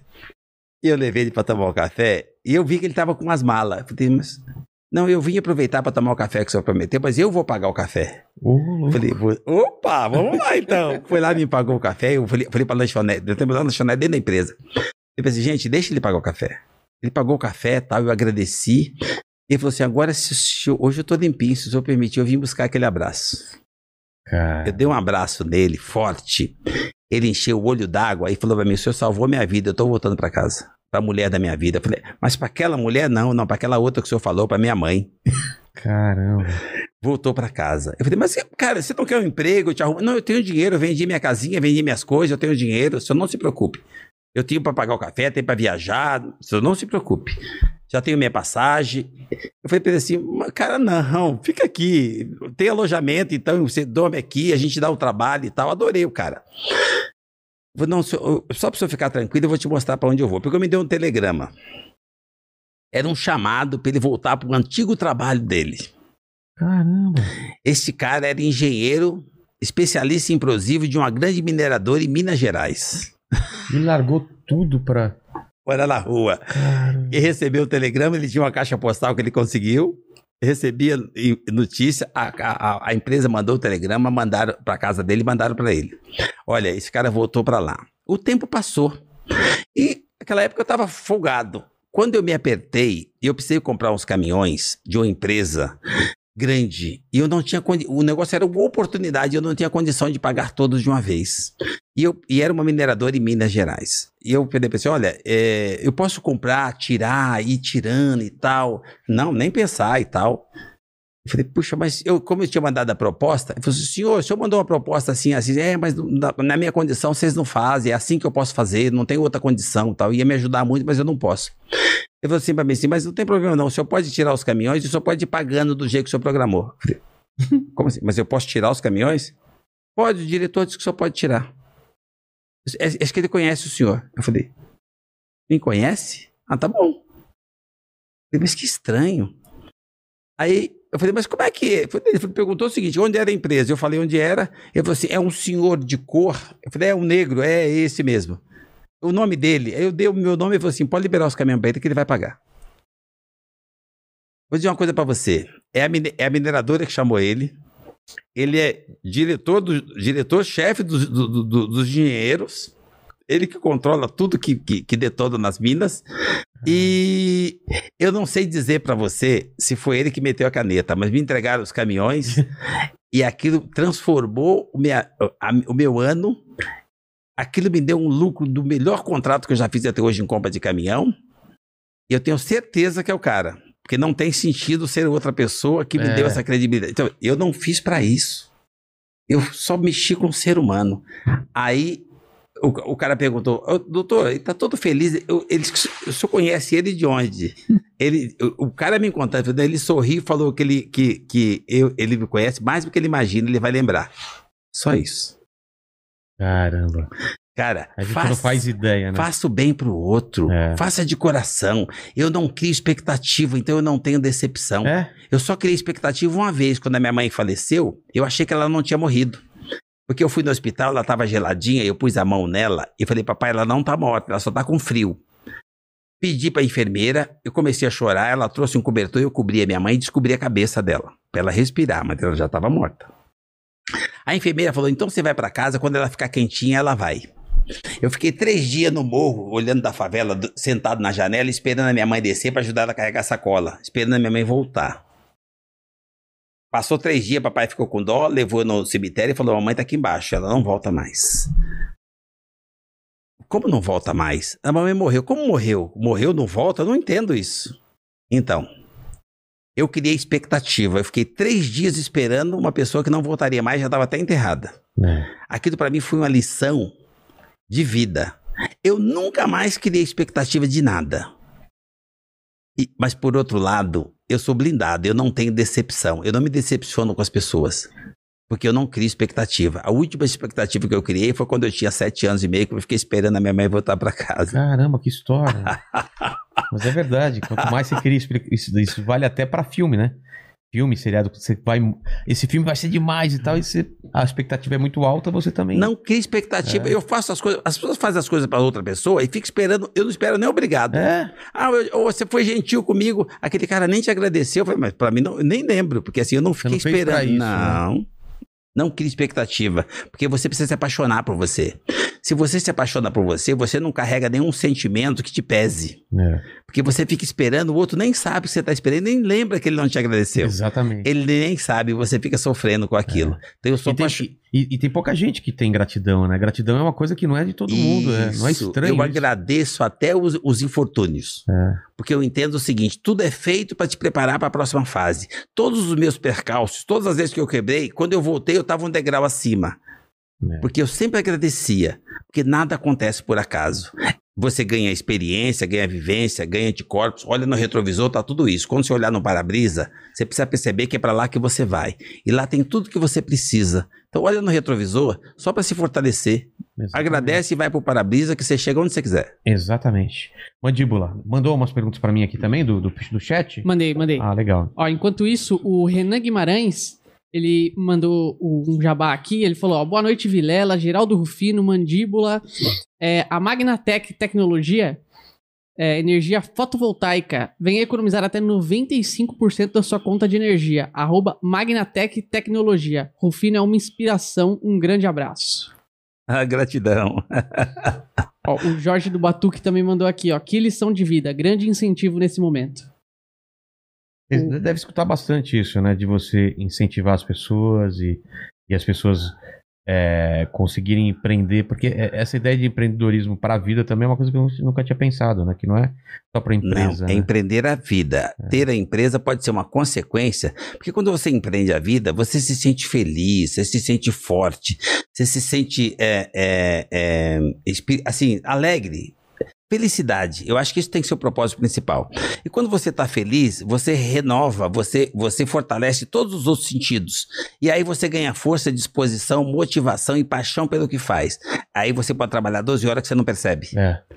Não, não é trabalho. Eu né? vejo que às vezes você tem uns podcasts aqui que dura. É. Dura por quê? Porque as pessoas estão envolvidas, estão conectadas, assim, comprometidas com aquele processo. Eu vejo que você fica ligado o tempo todo, que você tem paixão pelo que você faz. Eu vejo os meninos participando, todo mundo envolvido na mesma paixão, na mesma conexão, no Na mesmo propósito. sintonia, né? Não dá pra cansar. É. Não cansa. Então, é isso que eu digo para as pessoas, cara. Eu faço e eu gosto de compartilhar aquilo que eu faço, que eu aprendo quando eu compartilho. E eu entendo o seguinte: a minha mãe é imortal, porque ela me deixou valores, informação, conhecimento que para mim dura a vida inteira e o tempo todo eu lembro da minha mãe que ela tá do lado. Para mim isso é um, um marco, para mim ela é eterna. E eu pretendo, de tudo que eu copiei da minha mãe, uma coisa que eu tenho vontade é de continuar copiando a ponto de se tornar imortal para algumas pessoas. Então, quando eu faço as coisas para as pessoas, eu quero deixar uma sementinha na mente e no coração dela. Eu quero realmente servir, contribuir. Então, eu faço de coração. É uma maneira que você tem de se tornar imortal. A pessoa não esquece mais daquilo É. que acrescentou na vida dela. Então, o melhor presente que eu ganho dessas pessoas, de todas as pessoas, é quando eu consigo impactar, fazer diferença e a pessoa sair de um bate-papo desse, de um podcast desse, melhor que chegou. Exato. Essa é a ideia também. Ó, tem duas perguntas bacanas aqui. Uma é do Ernesto Barros. Ele perguntou pro Rufino como ele lidou com tanta burocracia no- nesses momentos de quebra. Olha, quando você quebra, eu, eu costumo dizer que é, é você cavou um poço. Ir para o fundo do poço não tem dificuldade nenhuma quando você reconhece que quem cavou foi você. O problema de ir para o fundo do poço é que as pessoas terceirizam a culpa, fiquem procurando quem empurrou, quem causou aquilo. Quem causou aquilo foi você. Vai para o espelho que você acha culpado. E aí você olha para dentro, se você cavou o poço, você reconheceu que ele é seu, tem uma planta. Se foi você que fez, você sabe o caminho. Volta. É. O grande problema para sair do poço, pra, pra, porque assim, não espera que você vá para o fundo do poço e passe a mão na sua cabeça. Para chegar no fundo do poço, você jogou terra em muita gente. Então, agora você quer que o povo te agradece? Vão te bater mesmo, vão te dar porrada e vão te jogar lixo de volta. Então, administra isso e entope o poço. Agora, não espere que alguém ainda que você quer, você quer ser quer que agradeçam a terra que você jogou, porque ninguém vai pro fundo do poço sem jogar terra em ninguém. Para você ir cavando, a terra tem que ir para algum lugar. É. Quando você chega no fundo do poço, muita gente tomou banho de barro. Então, agora você precisa aguentar esse povo.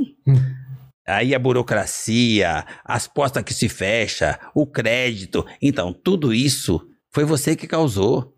Não adianta você ficar bravo agora. Agora você tem que aceitar isso, mas não baixar a cabeça. Você não ganhou uma vez? Ninguém desaprende a andar de bicicleta. Se agora você tem mais que antes, vivência, experiência, aprendizado, começa de novo. Mas com muita humildade, porque ninguém tem culpa da merda que você fez. É. Você começa de novo e quando chegar lá em cima, não tente cobrar isso de ninguém. Ah, mas o cara fechou minha conta, aquele cara me desprezou, aquele cara nem falou mais comigo, aquele cara deixou de ser meu amigo, então foi você que causou isso, tá? Mas você não, você não sente que hoje em dia todo mundo meio que terceiriza a culpa? A culpa nunca é da pessoa, é sempre de outro. É uma É a economia, é o presidente, é a empresa, é o meu chefe, é a minha mulher. Nunca a culpa é do cara, E da agora, pessoa, e né? agora tem o motivo que todo mundo tá usando e abusando, a A pandemia. pandemia, exatamente. Nós crescemos 40% na pandemia. nós não usamos o problema, nós achamos qual que é a melhor saída para aquele momento. É. A crise vai existir a vida inteira. Quando você terceiriza o problema, você terceiriza, mas para quem você terceirizou não toma conhecimento. É. Aí ele alimenta aquele problema, ele volta e engole você. Se você trouxer na hora o problema para você, ele fica menor que você. Se você terceirizar, vão alimentar o problema, ele vai ficar maior que você. Então, o grande segredo nessa hora, como é que você convive com isso? Assume a responsabilidade, assume que o erro é seu. Ah, mas eu tinha um sócio. Não, não, não esquece. Assume que o erro é seu. Nem com o sócio você tem que compartilhar o problema. Com a família, muito menos. Aí você consegue sair do poço quando você reconhecer que quem cavou foi você. É verdade. Ó, em- emendaram aqui também é, o que ele acha da carga tributária e da burocracia no Brasil. Carga tributária e burocracia do Brasil. Gente, isso não é um impedimento. Isso existe desde que o Brasil existe É. e cada dia vão corrigindo alguma coisa. Nós somos novinhos, a nossa democracia é nova, a nossa política é nova. Então, em vez de você ficar olhando, achando que a política precisa melhorar e que a burocracia precisa melhorar, que o país precisa mudar, comece mudando você. Quando você vai empreender, você já sabe que hoje ter um CNPJ é muito mais complexo do que empreender no CNPJ do outro. Então, se você assumiu a responsabilidade de ter um CNPJ, você já tem que saber que livre você não vai ser mais. Que você vai ser um, um só, vai ter um sócio majoritário que se chama taxa, imposto, governo, lei, regulamentação. Então, quando for empreender, já pensa nisso. E enquanto você não tem segurança que pode fazer isso, empreende onde você está no CNPJ do outro. Por isso que eu digo, gente, o jeito mais seguro que se tem de empreender na primeira fase é no CNPJ do outro. Porque se você mudar o comportamento e tiver atitude, procedimento, ação como empreendedor, trabalhando 12 horas por dia, seja no trajeto que você faz, seja mentalmente, mas se dedicando naquilo, sem ter o passivo, porque no CNPJ do outro você só tem ativo, você já treina empreendedorismo lá. Quando você vier para o mercado, você vem com segurança do- daquilo que você tem que fazer. Aí você já sabe que a taxa é alta, já sabe que tem muito imposto, já sabe que tem muito tributo. Então, mas você já treinou lá e já sabe o que, que você vai encontrar aqui fora. Ou então continue lá. Agora, com o tempo, nós todos nós precisamos tomar ação de fazer boas escolhas, de procurar bons representantes, de não fugir dessa parte de política, de, de fazer escolhas e procurar gente que tem esse propósito igual o seu de melhorar o país, de querer fazer mudança. Então, de ponto em ponto, nós vamos subindo degrau por degrau. Mas não terceirize. Comece você fazendo isso. Como é que você começa fazendo isso? Para de criticar a política e procure fazer escolhas, porque isso nós vamos precisar a vida inteira. Então, faça melhores escolhas de pessoas que, como você, também reconhece que tem esse problema e essas pessoas te representando, provavelmente, de ponto em ponto, nós vamos amenizando e resolvendo esse problema o problema é menor que nós. Se você encarar o problema e começar a mudar a partir de você, com certeza a solução é curta. Exatamente, ó. O Diego Souza fala assim: se, se você fosse começar do zero hoje, em 2021, qual negócio você começaria? Qualquer um. Todos os negócios são bons. O que está dentro da minha possibilidade? Eu não comecei a maior empresa de reciclagem. Eu simplesmente estava vendendo peça para pagar um canê. E aquilo foi se transformando na maior empresa. Eu não comecei com intenção de estudar, fazer pós-graduação e conseguir um cargo no Play Center. Eu arrumei o que tinha para o dia, que era, um, que era um serviço de office boy. E depois aquilo foi, tra foi, foi tra fui traçando a minha trajetória e aquilo foi se transformando num negócio maior que me deixou bem de vida. Então, o que, que você tem para hoje? Eu vendia limão. Eu seria hoje, eu teria hoje um, altas bancas no Ceasa se eu continuasse vendendo limão. Mas a intenção na hora era o que, que eu podia fazer no dia, vender limão. Então eu ia ser o melhor vendedor de limão. Então se eu tivesse que começar hoje, eu já vendi pipoca. Eu ia ser o melhor vendedor de pipoca. Então seja lá o que você tiver dentro da sua possibilidade, hoje, ah, tem inovação, tem tecnologia, tem startup é, de tecnologia. Não, tem gente. Nós precisamos consumir tudo quanto é tipo de coisa que você puder imaginar e nós vamos consumir a vida inteira. E ninguém põe fogo no dinheiro, tem dinheiro demais. Então você tome só o cuidado de copiar a sua iniciativa para ver se alguém já fez e deu certo. Você copia aquilo que, tá, que, já, que, já, que já tem alguém fazendo, copia, tem humildade, tá? E vai para cima e tente fazer melhor que aquilo que você tem capacidade para isso. E começa dentro da sua possibilidade, copiando alguém que já faz. É o jeito mais seguro de você fazer uma coisa e dar certo em qualquer lugar do planeta que você tiver. É, Você já respondeu então a pergunta do Bruno Erciliano, que ele perguntou isso, qual a orientação ele dá pra galera que tá abrindo o próprio negócio agora. Já falou aqui, né? Acabou já completando com, a- com tudo isso. Ah, agora, você abrir um negócio agora, come, bebe, dorme o negócio e se dedica 16 horas por dia. Se você tá abrindo um negócio e acha que pode trabalhar 8 horas, fica onde você tá empregado que é melhor. Exatamente. Tem mais aí? Ou eu leio aqui? Tá. William Coimbra, pergunte pra ele como foi a experiência do Partido Novo, no Partido Novo. Olha, na realidade, é, eu tinha muita vontade de fazer alguma coisa para, em vez de criticar a política, criar mecanismos de mudança. De lá de dentro. né? de dentro para fora. A minha experiência lá foi que ainda é cedo para ter essa mentalidade disseminada, contagiando todo, toda a classe política. Ainda tem muito resíduo do que era lá atrás que não é muito bom. Então eu entendi que do lado de fora, sendo um influenciador, sendo empreendedor, sendo uma referência de gente apaixonada por este país, de um patriota, de alguém que realmente tem intenção de atender o outro, eu comecei a entender que do lado de fora, como empreendedor e, e trabalhando essa, essa relação de figura pública para fazer diferença para as pessoas, eu consegui influenciar a política, ter bons relacionamentos políticos, falar com pessoas que conseguissem fazer mudanças, estar presente em todas as situações que eu pudesse somar, eu conseguiria fazer melhor do que continuar num partido. Então hoje eu sou solto, me relaciono com todo mundo, não tem esquerda, direita, centro, médio. Eu sou um cidadão livre, empreendedor, que tem relacionamento que permite que eu, do, de lá de fora, não me sinta, não me olhe como suspeito, porque eu não tenho nenhuma intenção política, mas me ouçam pelo respeito e pelo carinho, e assim eu estou conseguindo fazer mais mudança do que a experiência que eu tive nesse partido ou em qualquer outro. É só um partido. Lá dentro tem pessoas A, B, C, D. Todos os lugares têm pessoas boas e pessoas ainda mal resolvidas. Mas do lado de fora, hoje eu consigo resolver com pessoas boas que estão na política. Ó, a revista Reciclagem perguntou aqui, Geraldo, qual o grande desafio, a grande fronteira a ser superada pelo setor de reciclagem veicular no Brasil? A regulamentação.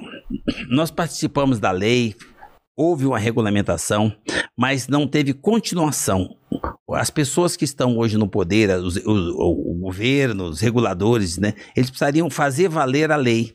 Porque existe um espaço para formalizar isso, para fazer valer o que já está formalizado no país inteiro. Se tiver um pouquinho de boa vontade dos órgãos reguladores, nós conseguimos fazer com que as pessoas cada dia mais regularize, formalize o seu negócio. Tem espaço demais para todo mundo, o segmento é gigante. Esse país é um, é, é um, é um continente que tem necessidade da área de reciclagem. E a reciclagem automotiva é um lugar que dá muito emprego, tem muita oportunidade, pode gerar muito recurso e muito, muito, muito imposto, muito, muito recurso para o governo também. Só precisa um pouquinho de boa vontade para que faça valer a lei que já está aí. E isso já é o suficiente para gerar oportunidade, gerar emprego. E o cara que hoje não está formalizado, ele vai ganhar mais dinheiro formalizado, porque ele não vai precisar se sujeitar a coisas erradas para poder manter o negócio dele aberto. Formalizado, com certeza, além dele pegar um rumo melhor, proteger melhor a família dele, ele vai crescer e vai crescer de cabeça erguida. Então nós precisamos hoje de boa vontade dos órgãos fisc- fiscalizadores para fazer valer a lei que já está aí. O Fabiano Espíndola falou aqui, ó, emocionante a entrevista com Geraldo Rufino. Grato ao Vilela, ao Mandíbula e toda a produção do Inteligência Limitada. Ó, Gratidão. Perguntaram aqui também se de todas essas seis quebras, teve alguma que foi mais difícil. Mais difícil, eu diria que. Eu não diria mais difícil, eu nunca acreditei em dificuldade, eu sempre acreditei que os tempos não são difíceis, os tempos são diferentes.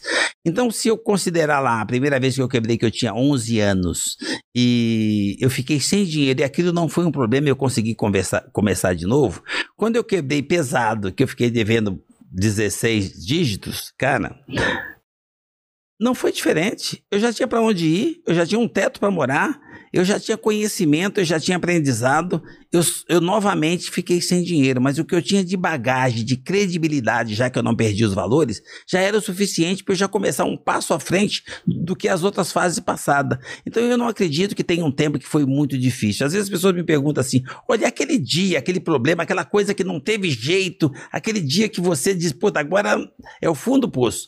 Então, gente, às vezes eu demoro para responder essa pergunta porque eu fico esperando o tempo chegar. Esse dia não chegou. Eu não acho que tem um dia que seja mais complicado desde que eu tenha o dia. Então, para mim, eu acho que o complicado é quando eu não tiver o dia para recomeçar. Perfeito. Perguntaram pro Geraldo como é que foi a experiência dele no TED. TEDx. TEDx, olha, 18 minutos para você contar uma É, eu história. com o compromisso de levar alguma coisa que some na vida das pessoas. Aquilo para mim é uma paixão. É um tempo para você levar para o cara, fazer com que o cara te ouça e depois fazer com que ele acredite e tire proveito daquilo. Então o TED é uma oportunidade de você realmente pegar um pedaço de você e compartilhar com a, com a intenção clara, com o propósito de fazer diferença na vida das pessoas. O TED para mim foi um, um um, um prazer, assim, dizer, um, um impulso naquilo que, do meu propósito, que é, que é motivar alguém a acreditar nele, que é fazer diferença e somar para alguém. Então, o TED para mim foi uma realização de compartilhar com milhões de pessoas um pedacinho de mim, para que ele perceba que o que eu posso, todo mundo pode. E que todo mundo que estava ainda na dúvida volte a sonhar, acreditar, a ter esperança. Então, o TED realmente é um diferencial que acrescentou na minha vida. É isso, o, o Geraldo, obrigado por você ter vindo aqui, cara. O papo foi maravilhoso, mas a gente sempre termina aqui fazendo três perguntas que são iguais pra todo mundo aqui. E você não vai, não vai ser diferente. não sei se a primeira pergunta a gente já, já passou por ela durante o papo, mas olhando pra trás, é, partindo do pressuposto que a gente tá aqui celebrando sua carreira, sua história de vida, que é maravilhosa, qual foi o momento mais difícil pra você? Mais difícil para mim, olha, eu diria que o único momento que para mim que foi difícil, difícil. Você fala profissionalmente, família, Pode ser profissionalmente ou de família, ou da vida. olha, da vida. Eu diria que um momento que foi difícil para mim foi o período que eu fiquei tentando entender a morte. Quando a, quando a minha mãe faltou. Eu queria entender, aquela, naquele momento eu me senti tipo assim, tinha um vazio. Eu queria entender como é que, é, como é que a vida funciona. Como é que uma criança de sete anos e meio perde o direito de ter a mãe e, e assim, como assim? Mas eu tenho muita fé em Deus. Como assim? É vez dela. Acho que o período que para mim foi mais difícil foi eu entender essa, essa, essa relação de tempo-vida, que o tempo das pessoas acaba. Mas ao mesmo tempo, esse período mais difícil eu tirei um dos melhores aprendizados. Eu entendi que, quando eu entendi que o tempo acaba, eu decidi naquele dia, na- exatamente, quando eu entendi naquele período que o tempo acaba, eu decidi que meu tempo ia valer muito. Eu ia ser muito grato para cada dia que iniciava. Então, o período mais difícil da minha vida foi, foi a coisa que foi o melhor presente que eu ganhei e que eu trago comigo até hoje. Cada dia que inicia, eu lembro como se fosse hoje, o valor que tem o privilégio de começar mais um dia. Então, o pior dia da minha, da minha vida não foi alguma coisa que me traumatizou, foi uma coisa que me fortaleceu. É. A segunda pergunta é o seguinte: a gente falou sobre isso aqui, sobre perda, sobre morte. Iremos todos morrer, Rufino? E a gente tem uma chance. Seguramente. aqui- seguramente. A única certeza que a gente tem, né? E esse vídeo, assim como todos os vídeos, vídeo do TED é, e de outras, outras que você participou, vão ficar aí pra sempre. Já, já pensou nisso? A gente vai embora e a nossa lembrança, as coisas que você falou, os seus ensinamentos vão estar em forma de vídeo, em forma de livro. E aqui você tem a oportunidade de deixar suas últimas palavras. Qual seria a frase da lápide de Geraldo Rufino? Olha, é justamente sobre isso que você está falando. O que, que nós podemos deixar? É. Durante a nossa trajetória, nós vivemos um tempo, o tempo acaba. O que, que nós podemos deixar para nos tornar imortais? É aquilo que nós deixamos na mente e no coração das pessoas. Então, hoje aqui, eu vim com um propósito muito claro: fazer com que uma dessas pessoas que está nos ouvindo ou que está aqui à nossa volta saia desse bate-papo melhor do que chegou, se sentindo um ser humano mais potente, um ser humano melhor, mais preparado emocionalmente, entender que nós somos humanos, nós não somos avatares, entender o quanto nós podemos fazer para compartilhar e servir, atender, somar na vida do próximo, deixar uma sementinha nesta pessoa para que ela realmente saia desse papo melhor do que chegou e se torne um ser humano melhor, que ele volte volte a acreditar, a ter esperança, a rever os valores, a ser mais base, mais família, a valorizar o ser humano, a conviver com os diferentes e se torne um ser humano melhor, e seja lá qual for a atividade dela, que ela se torne mais humanizada, que ele comece o novo normal a partir de agora.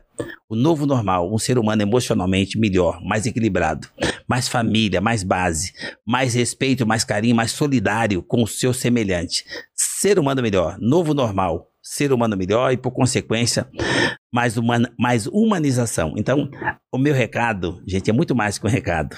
É o propósito de fazer com que as pessoas saiam daqui refletindo sobre isso, entendendo que amanhã, quando o dia iniciar e o sol aparecer, ele ter usar um desses conceitos de agradecer. Que nós só precisamos disso. Seja lá o que tiver no retrovisor, já passou. É. Inclusive o Covid-19. E passar a olhar para o para-brisa, entender que é com Vida 21, que até os, os entes queridos que você possa ter perdido, tem outros no para-brisa que você não está dando bom dia.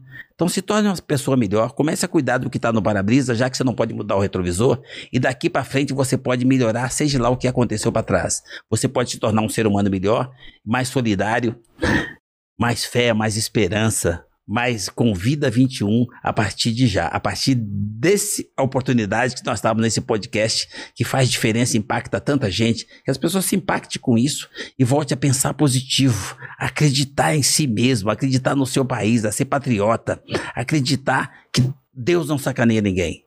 E que seja lá o que você fez até ontem, de hoje você pode melhorar, você pode evoluir como pessoa, bater meta de crescimento humano.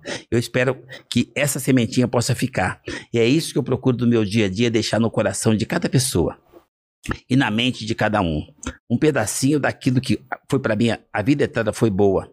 Nós temos um tempo, nosso tempo vai acabar como está acabando agora. Mas o que que nós podemos deixar? Então, a minha ideia é essa, deixar essa sementinha para a pessoa refletir sobre o que que ele pode melhorar daqui para frente. Para-brisa, é para lá que nós vamos. Tá certo.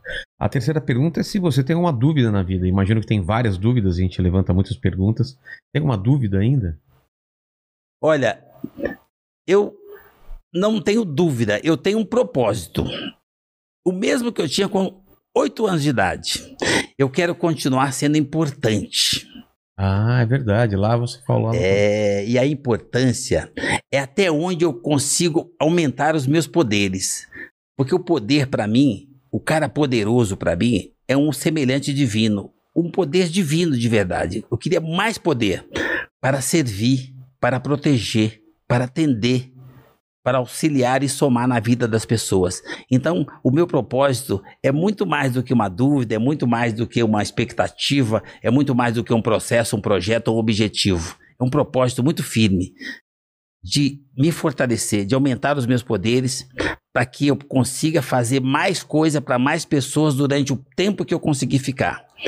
E e, e volta para o meu ponto, né? É a sementinha que eu quero deixar plantada. Então, assim, é uma, a, a, não, não tem uma dúvida. Eu, tenho, eu sou tão firme, tão, tão, tão determinado no meu propósito, que eu não tenho dúvida que isso para mim é, é uma missão, é um legado, é um prazer, é um lazer, é uma felicidade. Tudo que eu posso fazer para acrescentar na vida do outro. E eu espero ter conseguido, de todo mundo que está entre nós, que eu tenha impactado pelo menos um a conseguir perceber a grandeza que está dentro de cada um de nós, porque não, eu não transformo as pessoas. Eu lembro as pessoas do gigante que ela já é. Eu espero que um desses tenha olhado para dentro e percebido os valores que tem dentro de cada um de nós, descubra o seu poder e que também passe a usar esse poder para servir, para atender, para proteger o seu semelhante, quem está do lado. E amanhã de manhã lembrar de fazer esse network dentro de casa e sair para a rua focado, agradecendo o privilégio de mais um dia e disposto a usar o poder para servir mais alguém. É isso aí, amanhã eu vou fazer um café da manhã pra minha mulher, hein? E ela não tá assistindo esse. Já tá dormindo, ela vai tomar uma surpresa. Ah, E eu. Ela. tem um detalhe. Ah, Eu lembro isso. Eu tenho uma coisa que chama segundô. As pessoas não falam do sextou, que é ah amanhã? segundou. Segundô, gente. Por que, que eu lembrei do segundô? É o segundô que paga o sextou. É. Então, gente, segundou, é isso que eu tô falando pra você, é essa energia que eu levanto de manhã, numa segunda-feira, quando todo mundo acha que segunda é difícil, não, segunda é a oportunidade de você recomeçar o que você quiser. Do- domingo é o dia que você carrega as baterias no colo, na família, na conexão com os seus, onde você carrega as baterias, onde você consegue realmente se conectar como qualquer bicho que volta pra casa. A tartaruga atravessa o oceano, volta pra casa, põe um ovinho. Nós somos bicho, tem que fazer a mesma coisa. é. E na segunda-feira você vai, leva essa energia com as baterias carregadas para o segundo, nós vamos falamos sempre de empreendedorismo no segundo. Empreender a vida. O que, que você pode fazer para empreender, para fazer diferença, para somar para o outro? Empreender, eu queria deixar muito claro para as pessoas a importância do empreendedorismo de vida. Empreender não tem nada a ver com CNPJ, com abrir startup, com ter um negócio, com montar um boteco. Empreender é de dentro para fora. É você usar essa energia, esse poder que você tem para atender, para servir, para fazer diferença, para somar. Onde você está? A minha mãe era uma empreendedora nata, não sabia ler nem escrever, e ela fez diferença para uma, uma geração a partir de mim, de toda a comunidade onde eu vivia.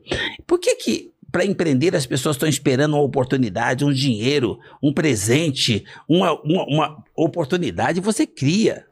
Quando você empreende de dentro para fora e começa a querer já fazer diferença para impactar, para ajudar alguém, para fazer ser locomotiva. Puxa e não reclama, porque é melhor que ser puxado. Ser locomotiva, fazer diferença, transformar outros também em locomotiva para que ele empurre. Porque duas locomotivas, uma empurra a outra. É. Time, montar time, não é gandula, não é zagueira, é time que começa na base, que começa na família, não tem maior ou menos importante. Time, família, união, conexão. Cara, pessoas melhores. Eu acredito que o ser humano é a base de tudo. Precisou vir uma pandemia para nós lembrarmos. Ele é a cereja do bolo. Então eu queria que as pessoas refletissem muito sobre humanização, novo normal. As pessoas precisam adquirir no novo normal, resgatar o velho, resgatar os valores, se fortalecer como ser humano. Cara, no segundo, a gente faz um. Vai com tanto gás para somar, para poder acrescentar para as pessoas. Porque esse para mim é um propósito. E o, que eu- o que, que você ganha com isso? Então, eu ganho dinheiro vendendo peça. A minha empresa continua forte, firme, flexível, crescendo exponencialmente. Já estamos trabalhando em ESG, JR Diesel. Vocês vão ver muito falar dessa marca. Mas eu entendo o seguinte: o que, que eu posso deixar que faça diferença mais do que simplesmente ganhar dinheiro? É o que eu consigo plantar no coração de cada ser humano, de cada pessoa. O cara que vai cuidar melhor do filho, melhor da mãe, que vai valorizar melhor os pais, que vai tratar melhor da família, que vai pegar mentoria com a mãe, mentoria com o pai, com o professor, com o chefe, com o patrão, que vai pegar mentoria com quem viveu mais que ele, que vai ter humildade de aprender com quem já fez. Seres humanos fortalecidos, melhores. E aí nós vamos conseguir ajustar essa sociedade que todo mundo reclama, mas você fica esperando que o outro faça. É você que faz. É. A sociedade é você. O governo é você. Ah, o povo. O povo é você. Ah, mas eu- os empresários. O empresário é você. Tudo é um ser. Então, se você quer fazer alguma mudança, começa a partir de você. Então, eu queria só agradecer o carinho, a gentileza da convite, a oportunidade de estar aqui com vocês, para poder deixar para essas pessoas um pedacinho do que eu venho fazendo de vida real. Não é o que eu li, não é o que eu fiz em Harvard, não é o que, o que eu possa ter estudado em algum lugar, não é uma teoria, não é nada que eu baixei no Google, na internet. Vida real. O que, que eu posso mostrar para as pessoas perceberem que não é o Geraldo Rufino? Qualquer pessoa pode, e, o que eu deixo muito claro é isso: eu não sou visionário, eu não sou acima da média, eu não sou fora da caixa, eu sou só um ser humano que tem fé. Acredita em Deus, acredita na força do trabalho para poder ganhar recurso material, que acredita nas pessoas, até que prova o contrário. Quando prova o contrário, eu dou uma segunda chance, porque nós somos imperfeitos. Uma terceira, uma quarta chance. Aprendi a conviver com os diferentes, a administrar as diferenças. E todos os dias eu bato meta, eu busco bater meta de crescimento humano. Ser um ser humano melhor hoje do que eu fui ontem. E é isso que eu vivo pedindo, compartilhando para que as pessoas se transformem e se tornem melhor de dentro para fora. E aí ele vai conseguir naturalmente todas as mudanças que todos nós buscamos e que só depende de nós. Tá certo. Gratidão. Obrigado, obrigado por esse papo maravilhoso. Agradecer a você que tá nessa live. E, Mandíbula, recados finais aí. Pedir pro pessoal curtir o vídeo, quem gostou do vídeo, compartilhar, comentar e fazer as suas suas suas questões pertinentes. Nossa, ele mudou o vocabulário contigo aqui. Ele tá influenciado. absorver um pouco É. do pensamento aqui. Pertinente. Você nunca usou essa palavra na vida. Foi a primeira vez que eu vi você usando a palavra pertinente. Você tava no Google procurando, A, a inteligência tá crescendo a cada programa, cara. Ó, é, se inscreve aí no nosso canal, se inscreve também no nosso canal oficial de cortes e segue a gente nas redes, arroba inteligência LTDA e arroba Vilela no Instagram, Rogério Vilela no Facebook, estamos também no TikTok e ao vivo na Twitch. E fazer uma propagandinha minha, eu vou estar dia 7 de agosto em Curitiba. Estamos voltando shows agora, olha só. Opa! Estamos voltando à vida normal aqui, ó. De- no Quintal Comedy, sábado às 8h30. Os ingressos estão se esgotando, mas tem o, o QR Code na tela e o link na descrição para você comprar. Eu te encontro lá, porque a gente vai fazer o show, stand-up, e eu vou entrevistar duas pessoas ou três, se der tempo. Tá bom? Da- Espetáculo sensacional. da plateia. O pessoal fala, você não fala com desconhecido. Já falei, teve um show aqui, entrevistei duas pessoas, duas histórias maravilhosas. Aquilo que a gente falou, todo mundo tem uma história. Ah. Todo mundo tem. Mesmo que a pessoa não valorize a própria história, quando você coloca uma luz nela e as pessoas falam sobre isso, elas, elas mesmas elas se espantam e falam: caramba, minha história tá interessando tanta gente. O teatro ficou quietinho ouvindo a história das pessoas. Não, isso é sensacional. Não é Você vê, sensacional? todo mundo tem uma história. É. Todo mundo tem uma trajetória. Todo mundo tem uma história. Isso não É. tenha dúvida. E, e- e quando você faz dessa forma que você faz, é show, né? Porque é espontâneo. É. A pessoa não tem, não, não dá pra programar, não tem PowerPoint, não, Não. dá pra improvisar. É aquilo, vida real. Exatamente. Então gostei muito do resultado e vou fazer de novo em Curitiba, em Mogi e a agenda de shows a gente vai colocando aí conforme vai aparecendo, porque eu faço os podcasts dia de semana e final de semana vou fazer os shows. Com exceção desse final de semana, né? Porque tem podcast. Tem podcast e tem dia do orgasmo na sexta-feira, que talvez seja a no, mi- no a- sábado. no sábado, desculpa. No sábado tem o dia do orgasmo, que são que vem as advogadas Talvez aí. seja o dia do divórcio. Exatamente, isso que eu ia falar. Talvez seja o último dia que eu e minha mulher estaremos casados, porque a gente tá tendo várias discussões sobre isso. Limites, ela quer colocar limites, e eu falei que eu não tenho limites, e ela falou, você tem limites, e aquilo que eu falou, quem manda é ela. Então ela tá colocando os limites, e domingo vem o Dedé Santana, olha que legal. Que show! Dedé Santana, há muito tempo eu quero conversar com ele. Muito legal. Imagina quanto tem de história, Dedé Santana, fez parte da minha infância. Obrigado todo mundo, obrigado Rufino. Eu quem agradeço. Obrigado vocês. Valeu, gente. Valeu.